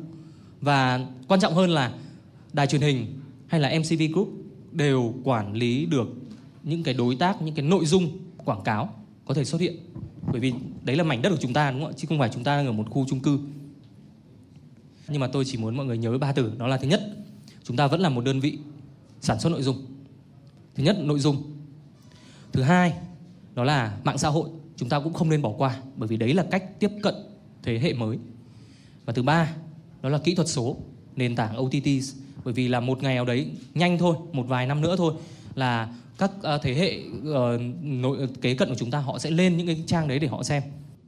Và khi chưa thu hút được người dùng thì nhãn hàng lại bảo à thì chưa có người dùng thì chắc là tôi cũng chưa muốn tăng cái số tiền đầu tư lên. Thôi, tôi chỉ đầu tư vào cái phần nội dung thôi xong rồi nếu mà phát lên tivi cũng được. Đấy thì nếu bây giờ nếu chúng ta có một cái nền tảng OTT mà chúng ta thu hút được nhiều lượng người dùng người dùng ở Bình Dương hay người dùng ở những cái tỉnh thành khác và đến lúc đấy thì chúng ta sẽ có được cái một cái sân chơi mới và chúng ta hoàn toàn kiểm soát được cái phần quảng cáo đó. Còn cái quảng cáo của uh, Google thì chúng ta có quyền là không để vào. Bởi vì đây là nền tảng mà chúng ta làm chủ. Chúng ta không không không không bị phụ thuộc vào Google nữa. Còn trên social thì chúng ta không không tắt được cái quảng cáo đó. Thứ hai đó là uh, lúc anh Tử Quảng nói một cái rất hay đó là làm nào để để zero code zero code tức là chúng ta không cần phải lập trình nữa. Bởi vì bây giờ bảo đài đầu tư một đội ngũ công nghệ xong rồi ngồi lập trình thì thực sự là rất mất thời gian. Mà nếu mà chúng ta đi outsource tức là gia công phần mềm ở các bên ngoài thì cũng cũng mất thời gian đúng không ạ? Thì tại sao không dùng một cái nền tảng có sẵn không cần phải code mà chỉ cần sắp xếp các cái layout lên xuống lựa chọn có rất nhiều lựa chọn cho mọi người. Còn một cái nữa đấy là một trong những cái lý do mà chúng ta chuyển đổi số ấy là bởi vì là chúng ta muốn có những cái trải nghiệm cho người xem tốt hơn. Ngoài việc là có nhiều nội dung này uh, cái giao diện trông cũng dễ nhìn hơn này. Và chính cái người người sử dụng cái nền tảng đó chính là các anh chị ở bên đài. Nếu mà chúng ta có những cái chương trình breaking news như này thay vì là chúng ta phải uh, phóng xe đến này rồi cầm một cái máy quay này thì bây giờ chúng ta chỉ cần một cái chiếc điện thoại di động thôi. Chúng ta quay livestream lại. Và những cái nội dung đó cũng tự động phát trên các cái nền tảng mà như tôi vừa nói đến. Web hay là android tv đó tức một người đi nhưng mà những cái người ở ở nhà cũng hoàn toàn thể xem được. Tiếp theo đó là cái phần uh, cái này gọi là livestream nhưng mà mình có cái sự tương tác. Thì livestream có sự tương tác như này nó sẽ khiến cái nội dung ấy, nó nó được hứng thú hơn. Đôi lúc mà mình xem một cái chương trình nào đấy xong rồi uh, cô MC một anh MC có thể đặt ra một cái câu hỏi. Và những cái người dùng người ta có thể tương tác được ngay. Người ta dùng mobile người ta dùng điều khiển người ta bấm. À uh, bài hot nhất của Sơn Tùng là bài nào? Thế mọi người lựa chọn lựa chọn và biết đâu lại được nhận một cái phần quà nào đấy vừa xem lại vừa được quả đấy thì đấy cũng là một cái quan trọng là tương tác. Và cuối cùng những cái này á công nghệ thì không khó nhưng mọi người phải cần phải đầu tư để xây dựng về mặt kịch bản nội dung. Và ngoài ra có một cái tính năng tôi thấy cũng tương đối là đơn giản đấy là mỗi khi chúng ta có một chương trình mới thì hãy gửi những cái tin nhắn cho họ một cách cá nhân. Ví dụ như là chào thành chương trình uh, uh, bạn muốn hẹn hò sắp diễn ra vào lúc 17 giờ mời bạn lên xem. Đấy cũng là một cái mà khiến cho cái người dùng người ta cảm thấy là được cá nhân hóa và người ta cũng rất là muốn xem những cái chương trình như thế này. Và ngoài ra có thể là uh, đài phát thanh truyền hình mình chưa nghĩ tới cái mô hình này nhưng mà trên thế giới có khá là nhiều những cái đơn vị họ đã làm cái mô hình gọi là mô hình thuê bao thuê bao trả phí. Tức là những cái nội dung mà rất là uh, gọi mình gọi là premium. Tức là nội dung mà chỉ có những cái người trả phí mới có thể xem được. Đây là nội dung độc quyền. Đó. Thì chúng ta cũng có thể áp dụng cái mô hình này đối với một số với một số cái show hoặc một số cái tập phim mà chúng ta đã đầu tư công sức để chúng ta làm ra được. Thì thay vì là lấy tiền quảng cáo bây giờ hoàn toàn chúng ta có thể lấy tiền người dùng mà. Bây giờ giới trẻ là họ sẵn sàng bỏ tiền ra để xem những cái nội dung độc quyền. Dạ vâng, hiện nay câu chuyện chuyển đổi số ở các cơ quan báo chí phát thanh truyền hình trong cả nước còn rất manh mún, không tập trung, gây tốn kém về nguồn lực, gây nhiều những cái khó khăn cho công chúng trong quá trình tìm kiếm nguồn thông tin, muốn nghe các chương trình yêu thích. Chính thực tế này đòi hỏi việc xây dựng một hạ tầng phát thanh số quốc gia để thống nhất trên phạm vi toàn quốc, phục vụ cho công chúng trong nước cũng như là kiều bào ở nước ngoài cũng như bạn bè quốc tế có thể tìm kiếm nghe những chương trình muốn nghe một cách thuận lợi nhất, dễ dàng nhất. Thưa bà Hà Thị Hạnh, theo bà làm thế nào để chúng ta có thể xây dựng được một nội dung số, kinh tế số và tăng được cái sự trải nghiệm cho công chúng một cách tốt nhất ạ? À, kính thưa các quý vị, nền tảng phát thanh số quốc gia là một trong những mục tiêu trọng điểm của chương trình chuyển đổi số quốc gia à, để xây dựng nội dung số, kinh tế số và tăng trải nghiệm cho công chúng số trong công cuộc chuyển đổi số của quốc gia. Nền tảng phát thanh số quốc gia sẽ là quy tụ của tất cả các kênh phát thanh uh, của đài VOV và các kênh phát thanh của các đài địa phương trên một nền tảng duy nhất. Và chúng ta sẽ là có thể nghe và nghe lại tất cả các kênh phát thanh của đài VOV và các đài phát thanh địa phương ở mọi lúc, mọi nơi, kể cả đối với cả thính giả kiều bào ở nước ngoài. Vì nền tảng được phát trên trực tuyến trên internet và tất cả các cái thiết bị nghe nhìn hiện nay thậm chí là những cái thiết bị ở trên ô tô đấy ạ cũng có thể là sử dụng để mà nghe được các kênh phát sóng của nền tảng phát thanh số quốc gia. Với 10 năm kinh nghiệm của đội ngũ FPT Play khi mà xây dựng cái nền tảng uh, truyền hình và phát thanh uh, chúng tôi cũng đã là rất là chăn trở và lăn lộn uh, trong công cuộc mà tìm kiếm các cái mô hình phù hợp để xây dựng lên một cái nền tảng vận hành trơn tru và bảo mật khi mà các anh các chị ờ, của FPT Play chia sẻ uh, mới những cái năm đầu tiên mà đưa nền tảng truyền hình FPT Play vào sử dụng thì gặp một số vấn đề khi mà người sử dụng ngày càng nhiều lên. Thì chất lượng hình ảnh âm thanh cũng không được tốt và xảy ra nghẽn mạng thường xuyên. Điều đấy thì bắt buộc là chúng tôi phải ngồi lại và xem xét lại thiết kế lại một cái mô hình kiến trúc hệ thống để đảm bảo tối ưu hóa và vận hành trơn tru nền tảng phát thanh và truyền hình thì với những cái kinh nghiệm đó thì chúng tôi rất là vinh dự và tự hào nếu được đồng đồng hành cùng đài VOV và các đài địa phương để mình xây dựng nên một nền tảng phát thanh số quốc gia. Như các anh các chị có thể nhìn thấy ở đây, tổng quan thì sẽ có những thành phần uh, của mô hình nền tảng phát thanh số quốc gia. Đầu tiên là nguồn vào sẽ là các cái kênh, uh, các cái uh, chương trình phát, nội dung phát sóng của đài VOV và các kênh uh, phát thanh của đài địa phương truyền đến tổng khống chế trung tâm.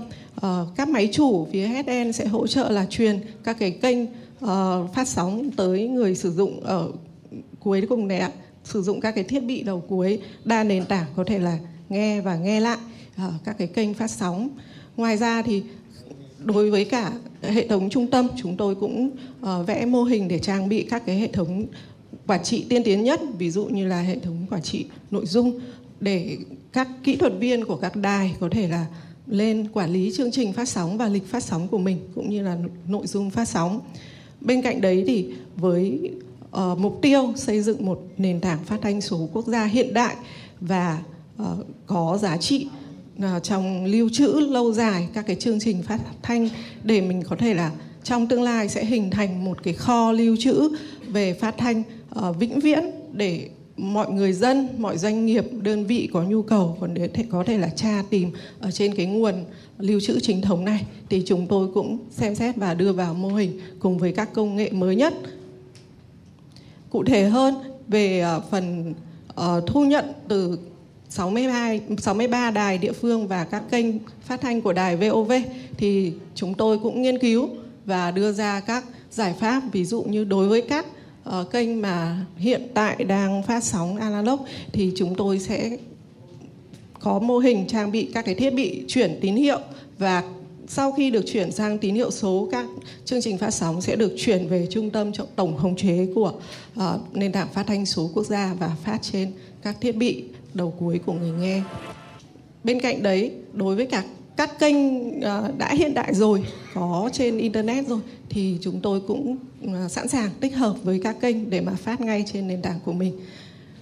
Đối với các đài uh, chưa có cái nền tảng quản trị nội dung cũng như là những cái uh, trung tâm để mà thiết lập lên những cái thời lượng phát sóng cho phù hợp với nền tảng phát thanh số thì chúng tôi cũng có giao diện hỗ trợ từ hệ quản trị nội dung để giúp các kỹ thuật viên có thể là lên lịch phát sóng kiểm tra và kiểm soát các nội dung mà đưa lên phát sóng trên nền tảng phát thanh số quốc gia chung này. Phát các uh, kênh và sử dụng hệ quản trị uh, nội dung à hệ quản trị bảo vệ nội dung. Và sau đấy thì những cái kênh phát sóng đã phát rồi ạ sẽ được cắt và được lưu trữ lâu dài. Cắt là uh, chuyển về dạng tách đấy ạ được lưu trữ lâu dài để phục vụ tìm kiếm lâu dài. Và um, như các anh các chị đã biết là mục tiêu của nền tảng là không những là phát ở phạm vi toàn quốc mà là trên thế giới. Thành ra là chúng tôi cũng xem xét đưa những cái công nghệ CDN để hỗ trợ phân phối nội dung uh, hỗ trợ nền tảng vận hành trơn tru và không gặp nhiều vấn đề khi mà chúng ta có những cái sự kiện lớn cần ờ, rất là nhiều các cái kỹ thuật để mà người nghe không bị gián gián đoạn. Vâng.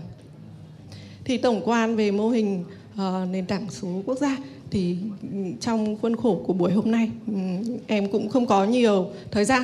Nếu mà các anh các chị có câu hỏi hoặc là có thắc mắc thì chúng ta sẽ trao đổi tiếp qua những cái kênh như là ừ, trao đổi qua internet và gọi đáp với các uh, yêu cầu đặt ra để mà xây dựng nền tảng phát thanh số một trong 30 năm nền tảng số của chuyển đổi số quốc gia thì chúng em cũng hiểu và cũng đưa những cái yêu cầu này thành những cái yêu cầu bắt buộc của nền tảng phát thanh mà sẽ được xây dựng trong tương lai. Tương lai đầu tiên nền tảng phải là một nền tảng chuyên biệt và đáp ứng khả năng nghe nguyên trạng các chương trình phát thanh cho người sử dụng trên toàn thế giới thông qua các cái nền tảng internet thông dụng. Và nền tảng phải hiện đại hướng tới đa nền tảng và đáp ứng hầu hết các thiết bị nghe nhìn. Và đặc biệt là phải có khả năng lưu trữ vĩnh viễn lâu dài vì uh, sẽ là hình trong tương lai sẽ hình thành một cái kho nội, nội dung uh, vĩnh viễn để mà cung cấp các cái chức năng nghe lại các cái chương trình phát thanh mà đã được phát trên nền tảng nghe theo yêu cầu và nghe theo những cái khán thính giả yêu thích. Phát thanh số thì bây giờ không phải là phát một chiều nữa phát cưỡng bức cưỡng bức nữa. Cưỡng bức người nghe là phải nghe cái chương trình của tôi. Mà khán giả là có quyền là được lựa chọn cái chương trình mình thích rồi lựa chọn những cái uh, kênh mà mình yêu thích với các cái công nghệ cao như là big data và trí tuệ nhân tạo thì chúng ta hoàn toàn có thể làm được điều đấy ở trên nền tảng này. Có nghĩa là giúp cá nhân hóa cái hành vi của người dùng khi mà nghe đài. Người khi mà nghe đài thì uh, các cái chương trình mà khán giả yêu thích sẽ được ghi nhận và sẽ được gợi ý tới khán giả khi mà người ta có muốn xem hoặc là nghe lại những cái chương trình. Dạ vâng, xin cảm ơn những chia sẻ của ba vị khách mời.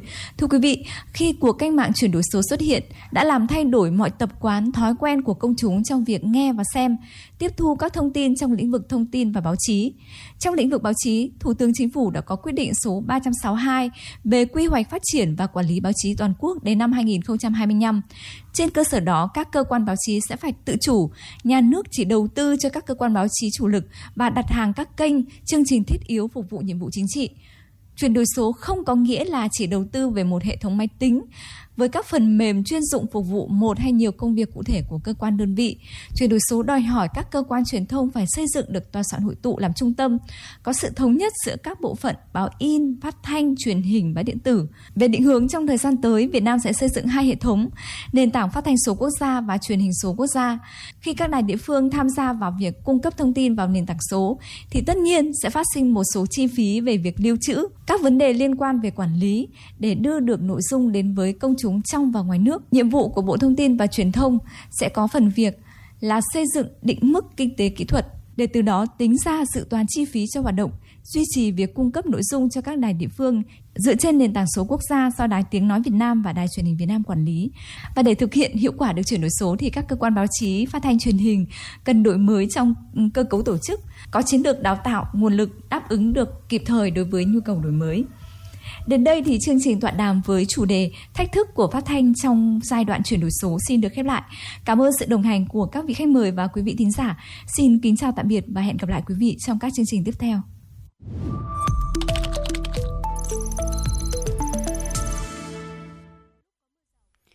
Quý vị và các bạn thân mến, vừa rồi chúng ta vừa lắng nghe tọa đàm với chủ đề Thách thức của phát thanh trong giai đoạn chuyển đổi số và quý vị đang đồng hành cùng với chúng tôi trong chương trình Truyền động Hà Nội của Đài Phát thanh Truyền hình Hà Nội trên tần số FM 96 MHz. Bây giờ trước khi đến với những thông tin thời sự đáng chú ý, xin được mời quý vị cùng lắng nghe tiếng hát của Trung Quân Idol với ca khúc Trong nhà ngày mưa.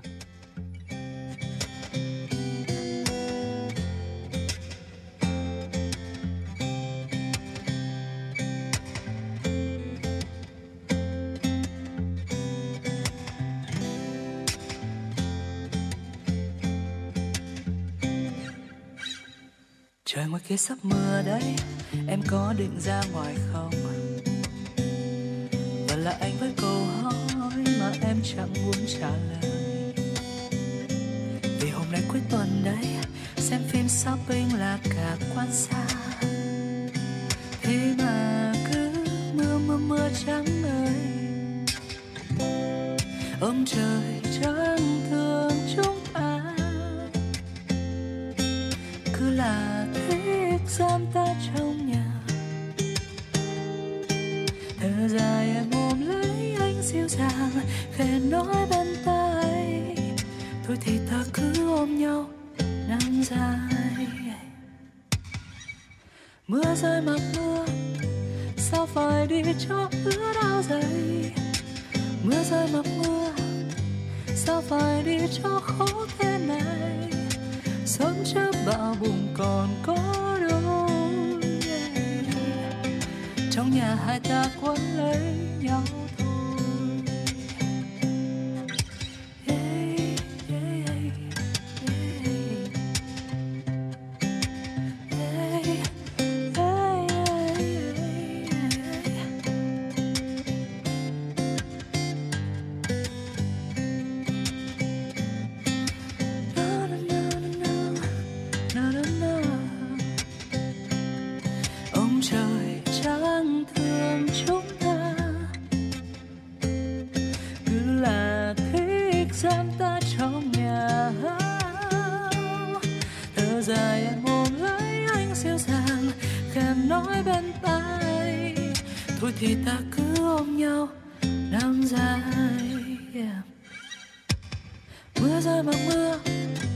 sao phải đi cho ướt áo dày mưa rơi mặc mưa, sao phải đi cho khó thế này? Sớm chớp bao buồn còn có đâu trong nhà hai ta quấn lấy nhau thôi. Ngoài kia có lúc nắng, lúc mưa, còn tình anh trao em vẫn như xưa. Chưa bao giờ lung lay dù một giây phút nào. Ngoài kia có bão táp mưa xa, nhưng tin anh mình sẽ chẳng chia xa. Hãy ngủ trong vòng tay của anh, rồi ngày nào mình lại cùng giống trái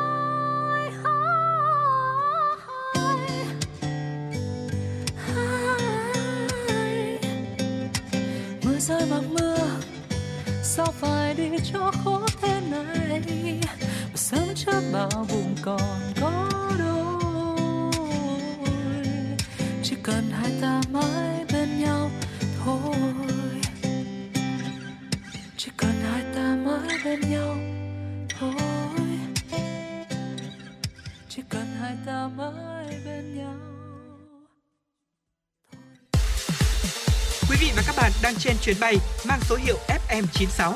Hãy thư giãn, chúng tôi sẽ cùng bạn trên mọi cung đường. Hãy giữ sóng và tương tác với chúng tôi theo số điện thoại 024 3773 6688. Thưa quý vị, để tiếp nối chương trình Chuyển động Hà Nội trưa sẽ là những thông tin mà phóng viên Thủy Chi đã gửi về cho chương trình. Thưa quý vị và các bạn, chiều qua, sau 2,5 ngày, phiên họp thứ 14 Ủy ban Thường vụ Quốc hội đã hoàn thành toàn bộ các nội dung theo dự kiến. Phát biểu bế mạc phiên họp, Chủ tịch Quốc hội Vương Đình Huệ đề nghị sớm hoàn thiện thông báo kết luận từng nội dung Thường vụ Quốc hội cho ý kiến hoặc biểu quyết thông qua bao gồm nghị quyết chất vấn và trả lời chất vấn, nghị quyết về thành lập thị trấn Bình Phú, huyện Cai Lậy, tỉnh Tiền Giang, nghị quyết thành lập thị xã Trơn Thành và thành lập các phường thuộc thị xã Trơn Thành, tỉnh Bình Phước, nghị quyết về tiếp tục chi trả hỗ trợ người lao động theo nghị quyết số 03 của Ủy ban Thường vụ Quốc hội về chính sách hỗ trợ người lao động và người sử dụng lao động bị ảnh hưởng bởi đại dịch COVID-19. Riêng đối với nghị quyết bổ sung dự án luật đầu tư kinh doanh vốn nhà nước sửa đổi, Chủ tịch Quốc hội đề nghị chính phủ tiếp tục hoàn thiện hồ sơ cũng như nội dung của tờ trình và trình Thường vụ Quốc hội vào phiên họp phù hợp, có thể phiên họp từ nay cho đến cuối năm, tùy theo tình hình chuẩn bị của chính phủ. Về phiên họp chuyên đề về xây dựng pháp luật dự kiến từ ngày 15 cho đến hết ngày 18 tháng 8, Chủ tịch Quốc hội Vương Đình Huệ nhấn mạnh đây là một nội dung hết sức quan trọng để chuẩn bị cho các phiên họp của đại biểu chuyên trách và tiến tới kỳ họp thứ tư Quốc hội khóa 15. Về hội nghị đại biểu Quốc hội chuyên trách dự kiến sẽ được tổ chức vào tháng 9, Chủ tịch Quốc hội đề nghị Tổng thư ký, chủ nhiệm văn phòng Quốc hội phối hợp với Hội đồng Nhân dân tộc, các cơ quan sớm có thông báo đến đại biểu Quốc hội về thời gian, về lịch trình, cách thức tổ chức và đăng ký để tham gia. Đồng thời, Chủ tịch Quốc hội lưu ý nên bố trí để đại biểu Quốc hội chuyên trách nghe và cho ý kiến các dự án luật mới, phức tạp như dự án luật đất đai, luật phòng thủ dân sự. Thưa quý vị và các bạn, cùng ngày tại nhà Quốc hội, Chủ tịch Quốc hội Vương Đình Huệ tham dự tọa đàm góp ý dự thảo nội quy kỳ họp Quốc hội sửa đổi. Phát biểu tại tọa đàm, Chủ tịch Quốc hội Vương Đình Huệ nhấn mạnh kỳ họp là phương thức hoạt động chủ yếu của Quốc hội. Để thích ứng với công tác phòng chống dịch bệnh COVID-19, Ủy ban Thường vụ Quốc hội đã đề nghị Quốc hội cho thực hiện thí điểm nhiều nội dung tại kỳ họp Quốc hội. Sau quá trình thực hiện thí điểm, đến nay cần tổng kết ra soát, nghiên cứu để sửa đổi nội quy kỳ họp Quốc hội. Các cơ quan của Quốc hội đã tích cực và khẩn trương nghiên cứu, xây dựng dự thảo nội dung của kỳ họp Quốc hội sửa đổi. Dự kiến Ủy ban Thường vụ Quốc hội sẽ cho ý kiến vào việc sửa đổi nội quy kỳ họp của Quốc hội tại phiên họp chuyên đề xây dựng pháp luật. Chủ tịch Quốc hội mong muốn được nghe các ý kiến của các chuyên gia, các nhà quản lý, các cơ quan nghiên cứu, đặc biệt để có thể tiếp thu, hoàn thiện nội dung của nội quy kỳ họp Quốc hội sửa đổi trước khi trình Ủy ban Thường vụ Quốc hội xem xét và cho ý kiến. Thưa quý vị, tại tọa đàm, các chuyên gia nhà quản lý đã đóng góp nhiều ý kiến tâm huyết sâu sắc cho việc sửa đổi nội quy kỳ họp Quốc hội. Các đại biểu đều cho rằng nhiều điều khoản trong nội quy hiện hành không còn phù hợp, cần sửa đổi để phù hợp với tình hình thực tiễn. Nhiều ý kiến nhất trí rằng thời gian phát biểu của mỗi đại biểu Quốc hội tại các phiên thảo luận ở hội trường duy trì ở mức 7 phút là phù hợp. Về thời gian nêu câu hỏi chất vấn và tranh luận, hỏi lại, có ý kiến đề nghị kể cả tranh luận hay hỏi lại cũng chỉ nên duy trì ở mức 1 phút để đại biểu nên đúng trọng tâm, tranh luận và hỏi lại, đảm bảo công bằng với các đại biểu nêu câu hỏi chất vấn có ý kiến đề nghị không nên cho phép tranh luận giữa đại biểu Quốc hội với người được chất vấn, mà chỉ nên cho phép đại biểu Quốc hội tranh luận với nhau. Các đại biểu đề nghị rút ngắn thời gian trình bày tờ trình và báo cáo thẩm tra. Các đại biểu đã góp ý về vai trò của chủ tọa, người điều hành phiên họp, về việc chấp hành thời hạn gửi tài liệu đến đại biểu Quốc hội, xử lý với những cơ quan chậm gửi tài liệu đến đại biểu Quốc hội theo quy định, hình thức lưu hành tài liệu, cách thức biểu quyết, quy trình, thủ tục xem xét, quyết định các vấn đề quan trọng của quốc gia. Tại Hà Nội đã diễn ra lễ ký văn kiện khung chiến lược hợp tác phát triển bền vững giai đoạn 2022-2026 giữa Việt Nam và các cơ quan thường trú, không thường trú của Liên Hợp Quốc tại Việt Nam. Tham dự lễ ký có Bộ trưởng Bộ Kế hoạch và Đầu tư Nguyễn Chí Dũng, điều phối viên thường trú của Liên Hợp Quốc tại Việt Nam Pauline Temesit cùng đại diện của các bộ ban ngành, các tổ chức của Liên Hợp Quốc, các đối tác phát triển và khu vực tư nhân. Tại khung chiến lược hợp tác này, chính phủ Việt Nam đã cùng với Liên Hợp Quốc đề ra 4 kết quả phát triển chính. Cụ thể là phát triển xã hội bao trùm, ứng phó với biến đổi khí hậu và chống chịu thiên tai, bền vững môi trường, chia sẻ thịnh vượng thông qua chuyển đổi kinh tế và quản trị, tiếp cận công lý. Với nỗ lực cam kết, hai bên tin tưởng rằng việc thực hiện khung hợp tác sẽ góp phần thiết thực vào việc thực hiện cam kết chung của Việt Nam trong chương trình nghị sự phát triển năm 2030 vì sự phát triển bền vững và đó là một số thông tin mà chúng tôi cập nhật cùng các thính giả trong chương trình truyền động Hà Nội. Bây giờ là 11 giờ 40 phút và chúng tôi xin được dành tặng quý vị thính giả một giai điệu âm nhạc ở ca khúc Có phải em mùa thu Hà Nội qua tiếng hát của ca sĩ Mỹ Tâm. Mời quý vị và các bạn cùng nghe. tháng tám mùa thu, lá rơi vàng chưa nhìn từ độ người đi, thương nhớ âm thầm có phải em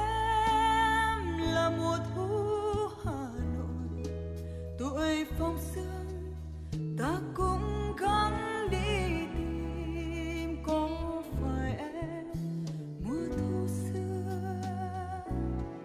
Có bóng mùa thu, thức ta lòng sáng mùa một ngày về suối, chân ghé thắng lòng buồn có phải em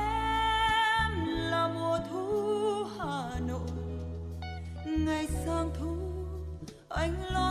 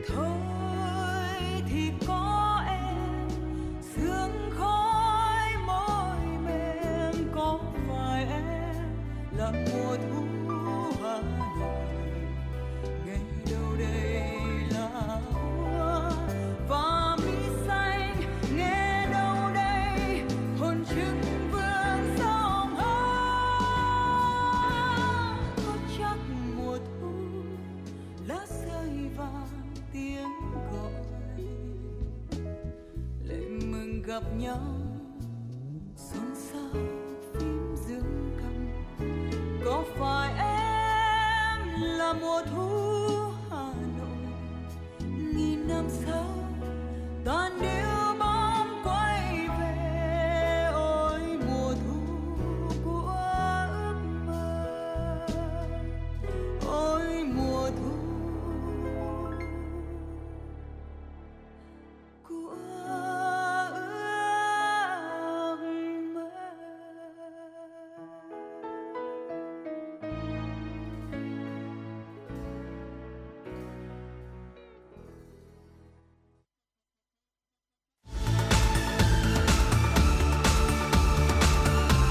Bạn đang theo dõi kênh FM 96 MHz của đài phát thanh truyền hình Hà Nội. Hãy giữ sóng và tương tác với chúng tôi theo số điện thoại 024 3773 6688.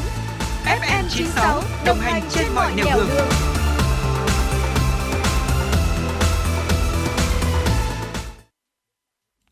Quý vị thân mến, cùng quay trở lại với chương trình chuyển động Hà Nội trưa nay sẽ là những thông tin tiếp theo.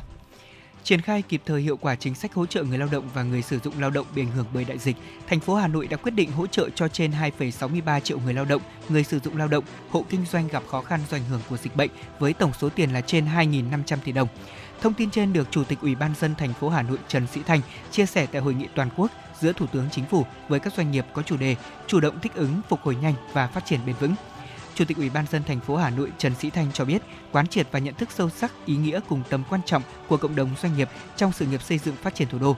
Trong thời gian tới, cùng với việc tiếp tục triển khai có hiệu quả các chính sách hỗ trợ doanh nghiệp, hộ kinh doanh, người lao động theo chủ trương và chính sách của Trung ương, cùng với 8 nhóm giải pháp, 4 trong ngắn hạn và 4 nhóm có tính chất dài hạn trong báo cáo của Bộ Kế hoạch Đầu tư, thành phố Hà Nội sẽ tiếp tục tập trung và thực hiện tốt 6 nhiệm vụ trọng tâm.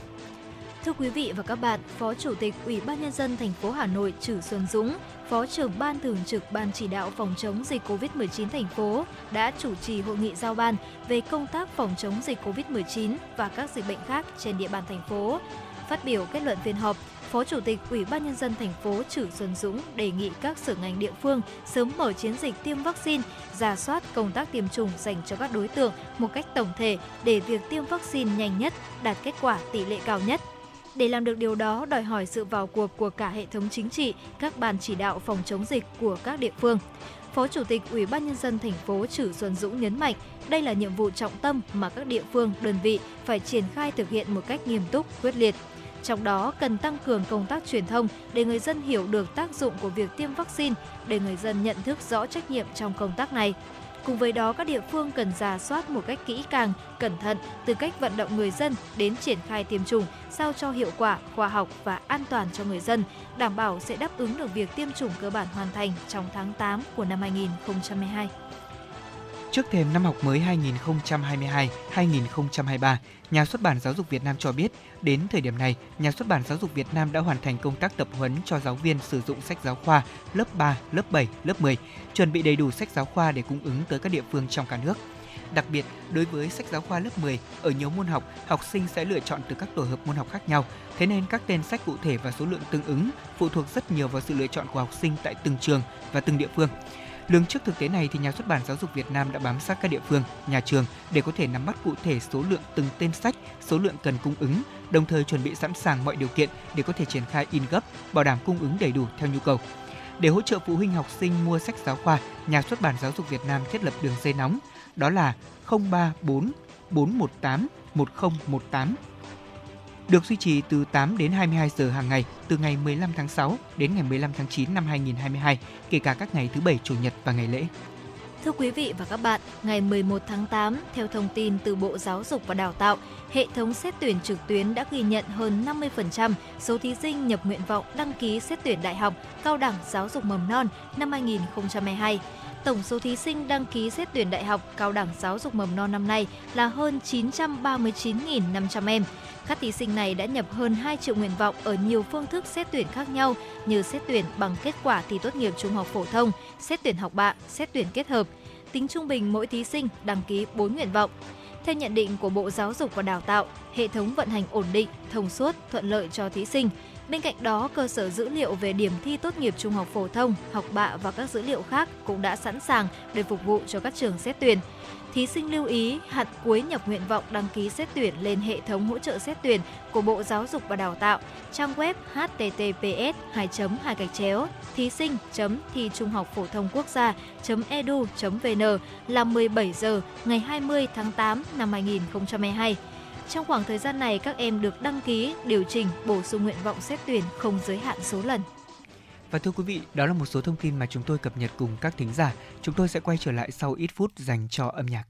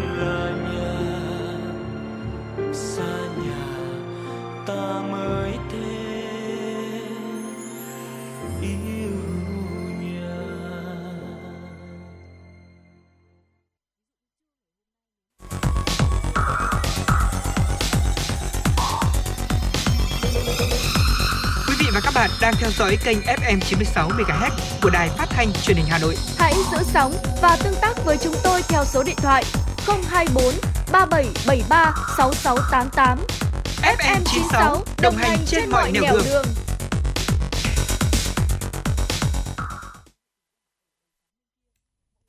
Thính giả, chúng ta đã vừa cùng nhau lắng nghe một ca khúc hết sức nhẹ nhàng, đó chính là Khi con là nhà qua giọng ca của ca sĩ Khắc Việt. Và ngay bây giờ thì chúng ta cũng sẽ cùng quay trở lại với dòng chảy tin tức của FM96. Thưa quý vị, Bộ Lao động Thương binh và Xã hội vừa ban hành công văn về việc tổ chức Tết Trung thu năm 2022. Theo đó, để mọi trẻ em được vui Tết Trung thu, Bộ Lao động Thương binh và Xã hội đề nghị Ủy ban nhân dân các tỉnh thành phố trực thuộc trung ương chỉ đạo các sở ngành và Ủy ban nhân dân các cấp bố trí kinh phí, vận động nguồn lực để thăm tặng quà Tết Trung thu cho trẻ em, quan tâm đến trẻ em có hoàn cảnh đặc biệt, trẻ em thuộc hộ nghèo, trẻ em vùng dân tộc thiểu số, vùng sâu, vùng xa, biên giới, hải đảo, trẻ mồ côi và trẻ em bị ảnh hưởng bởi dịch Covid-19. Đồng thời, Ủy ban nhân dân các tỉnh thành phố cần chỉ đạo Sở Lao động, Thương binh và Xã hội chủ trì phối hợp với Đoàn Thanh niên Cộng sản Hồ Chí Minh và các sở ngành, đơn vị liên quan tổ chức vui đón Tết Trung thu cho trẻ em, đảm bảo an toàn, lành mạnh, thiết thực, tiết kiệm tổ chức các hoạt động nghệ thuật vui chơi để gìn giữ và phát huy giá trị văn hóa tốt đẹp, đặc sắc của dân tộc và phù hợp với điều kiện và đặc thù của từng địa phương. Thưa quý vị, còn khoảng một tháng nữa thì mới đến Tết Trung Thu, thế nhưng thị trường bánh Trung Thu năm nay đã khá sôi động với rất nhiều nguyên liệu mới, mẫu mã bao bì bắt mắt. Ở những quầy bánh của các thương hiệu như là Kinh Đô, Hữu Nghị, BBK, Đồng Khánh đã xuất hiện ở khắp các con phố của Hà Nội.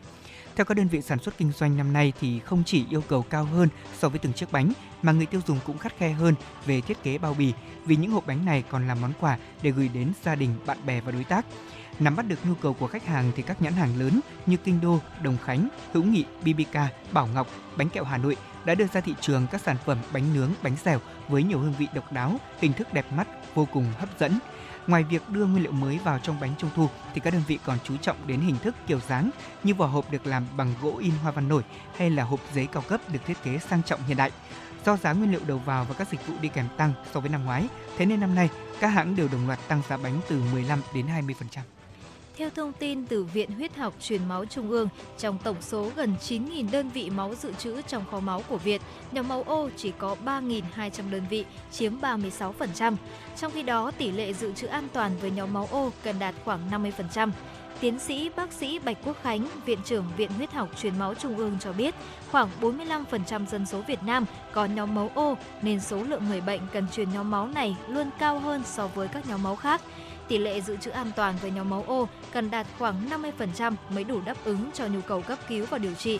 Viện trưởng Viện Huyết học Truyền máu Trung ương mong muốn có thêm những đơn vị nhóm máu O trong những ngày tới từ tấm lòng của cộng đồng. Thưa quý vị và các bạn, chiều qua thì một vụ buôn bán và kinh doanh thuốc tân dược nhập lậu với số lượng cực kỳ lớn vừa bị đội quản lý thị trường số 1 của quản lý thị trường Hà Nội phát hiện bắt giữ khi ập vào kiểm tra một căn hộ chung cư trên đường Lê Văn Lương, quận Cầu Giấy, Hà Nội. Qua kiểm đếm thì tổng số lên đến gần 150.000 đơn vị thuốc với trị giá theo khai nhận của chủ hàng lên đến hàng trăm triệu đồng. Khai báo với cơ quan chức năng thị trường thì chủ cửa hàng cho biết số thuốc này được mua trôi nổi tại chợ thuốc Hapulico rồi đưa về tập kết tại một căn hộ chung cư để bán lại cho các nhà thuốc ở nhiều địa bàn khác nhau. Vì số lượng thuốc lớn thế nên được cất giữ ở bất cứ vị trí nào như là tủ bếp hay nhà vệ sinh. Thông tin nhãn mác của thuốc này thì có xuất xứ do Thổ Nhĩ Kỳ sản xuất, thế nhưng lại không hề có tem nhãn phụ hay thông tin về đơn vị nhập khẩu được Bộ Y tế cấp phép. Vì không đủ điều kiện lưu hành thế nên toàn bộ số thuốc tân dược vi phạm này đã phải tiêu hủy theo đúng quy định. Vụ việc này một lần nữa cảnh báo về tình trạng thuốc tân dược nhập lậu không rõ nguồn gốc đang được tiêu thụ mua bán tràn lan trên thị trường hiện nay. Thưa quý vị, vừa rồi là những thông tin mà chúng tôi muốn gửi đến quý vị trong buổi trưa ngày hôm nay. Và ngay bây giờ trước khi kết thúc chương trình chuyển động Hà Nội trưa 120 phút trực tiếp, xin mời quý vị thính giả sẽ cùng quay trở lại với không gian âm nhạc của FM96. Và ca khúc này cũng sẽ là lời chào tạm biệt của chúng tôi dành đến quý vị thính giả trong buổi trưa ngày hôm nay. Radio qua tiếng hát của Hà Anh Tuấn. Chương trình ngày hôm nay được thực hiện bởi chỉ đạo nội dung Nguyễn Kim Khiêm, chỉ đạo sản xuất Nguyễn Tiến Dũng, tổ chức sản xuất Lê Xuân Luyến, biên tập Trà My, MC Lê Thông Hồng Hạnh, thư ký thư ký Thu Vân cùng kỹ thuật viên Bảo Tuấn thực hiện. Xin chào và hẹn gặp lại quý thính giả trong chương trình từ 16 đến 18 giờ chiều nay trên sóng FM 96.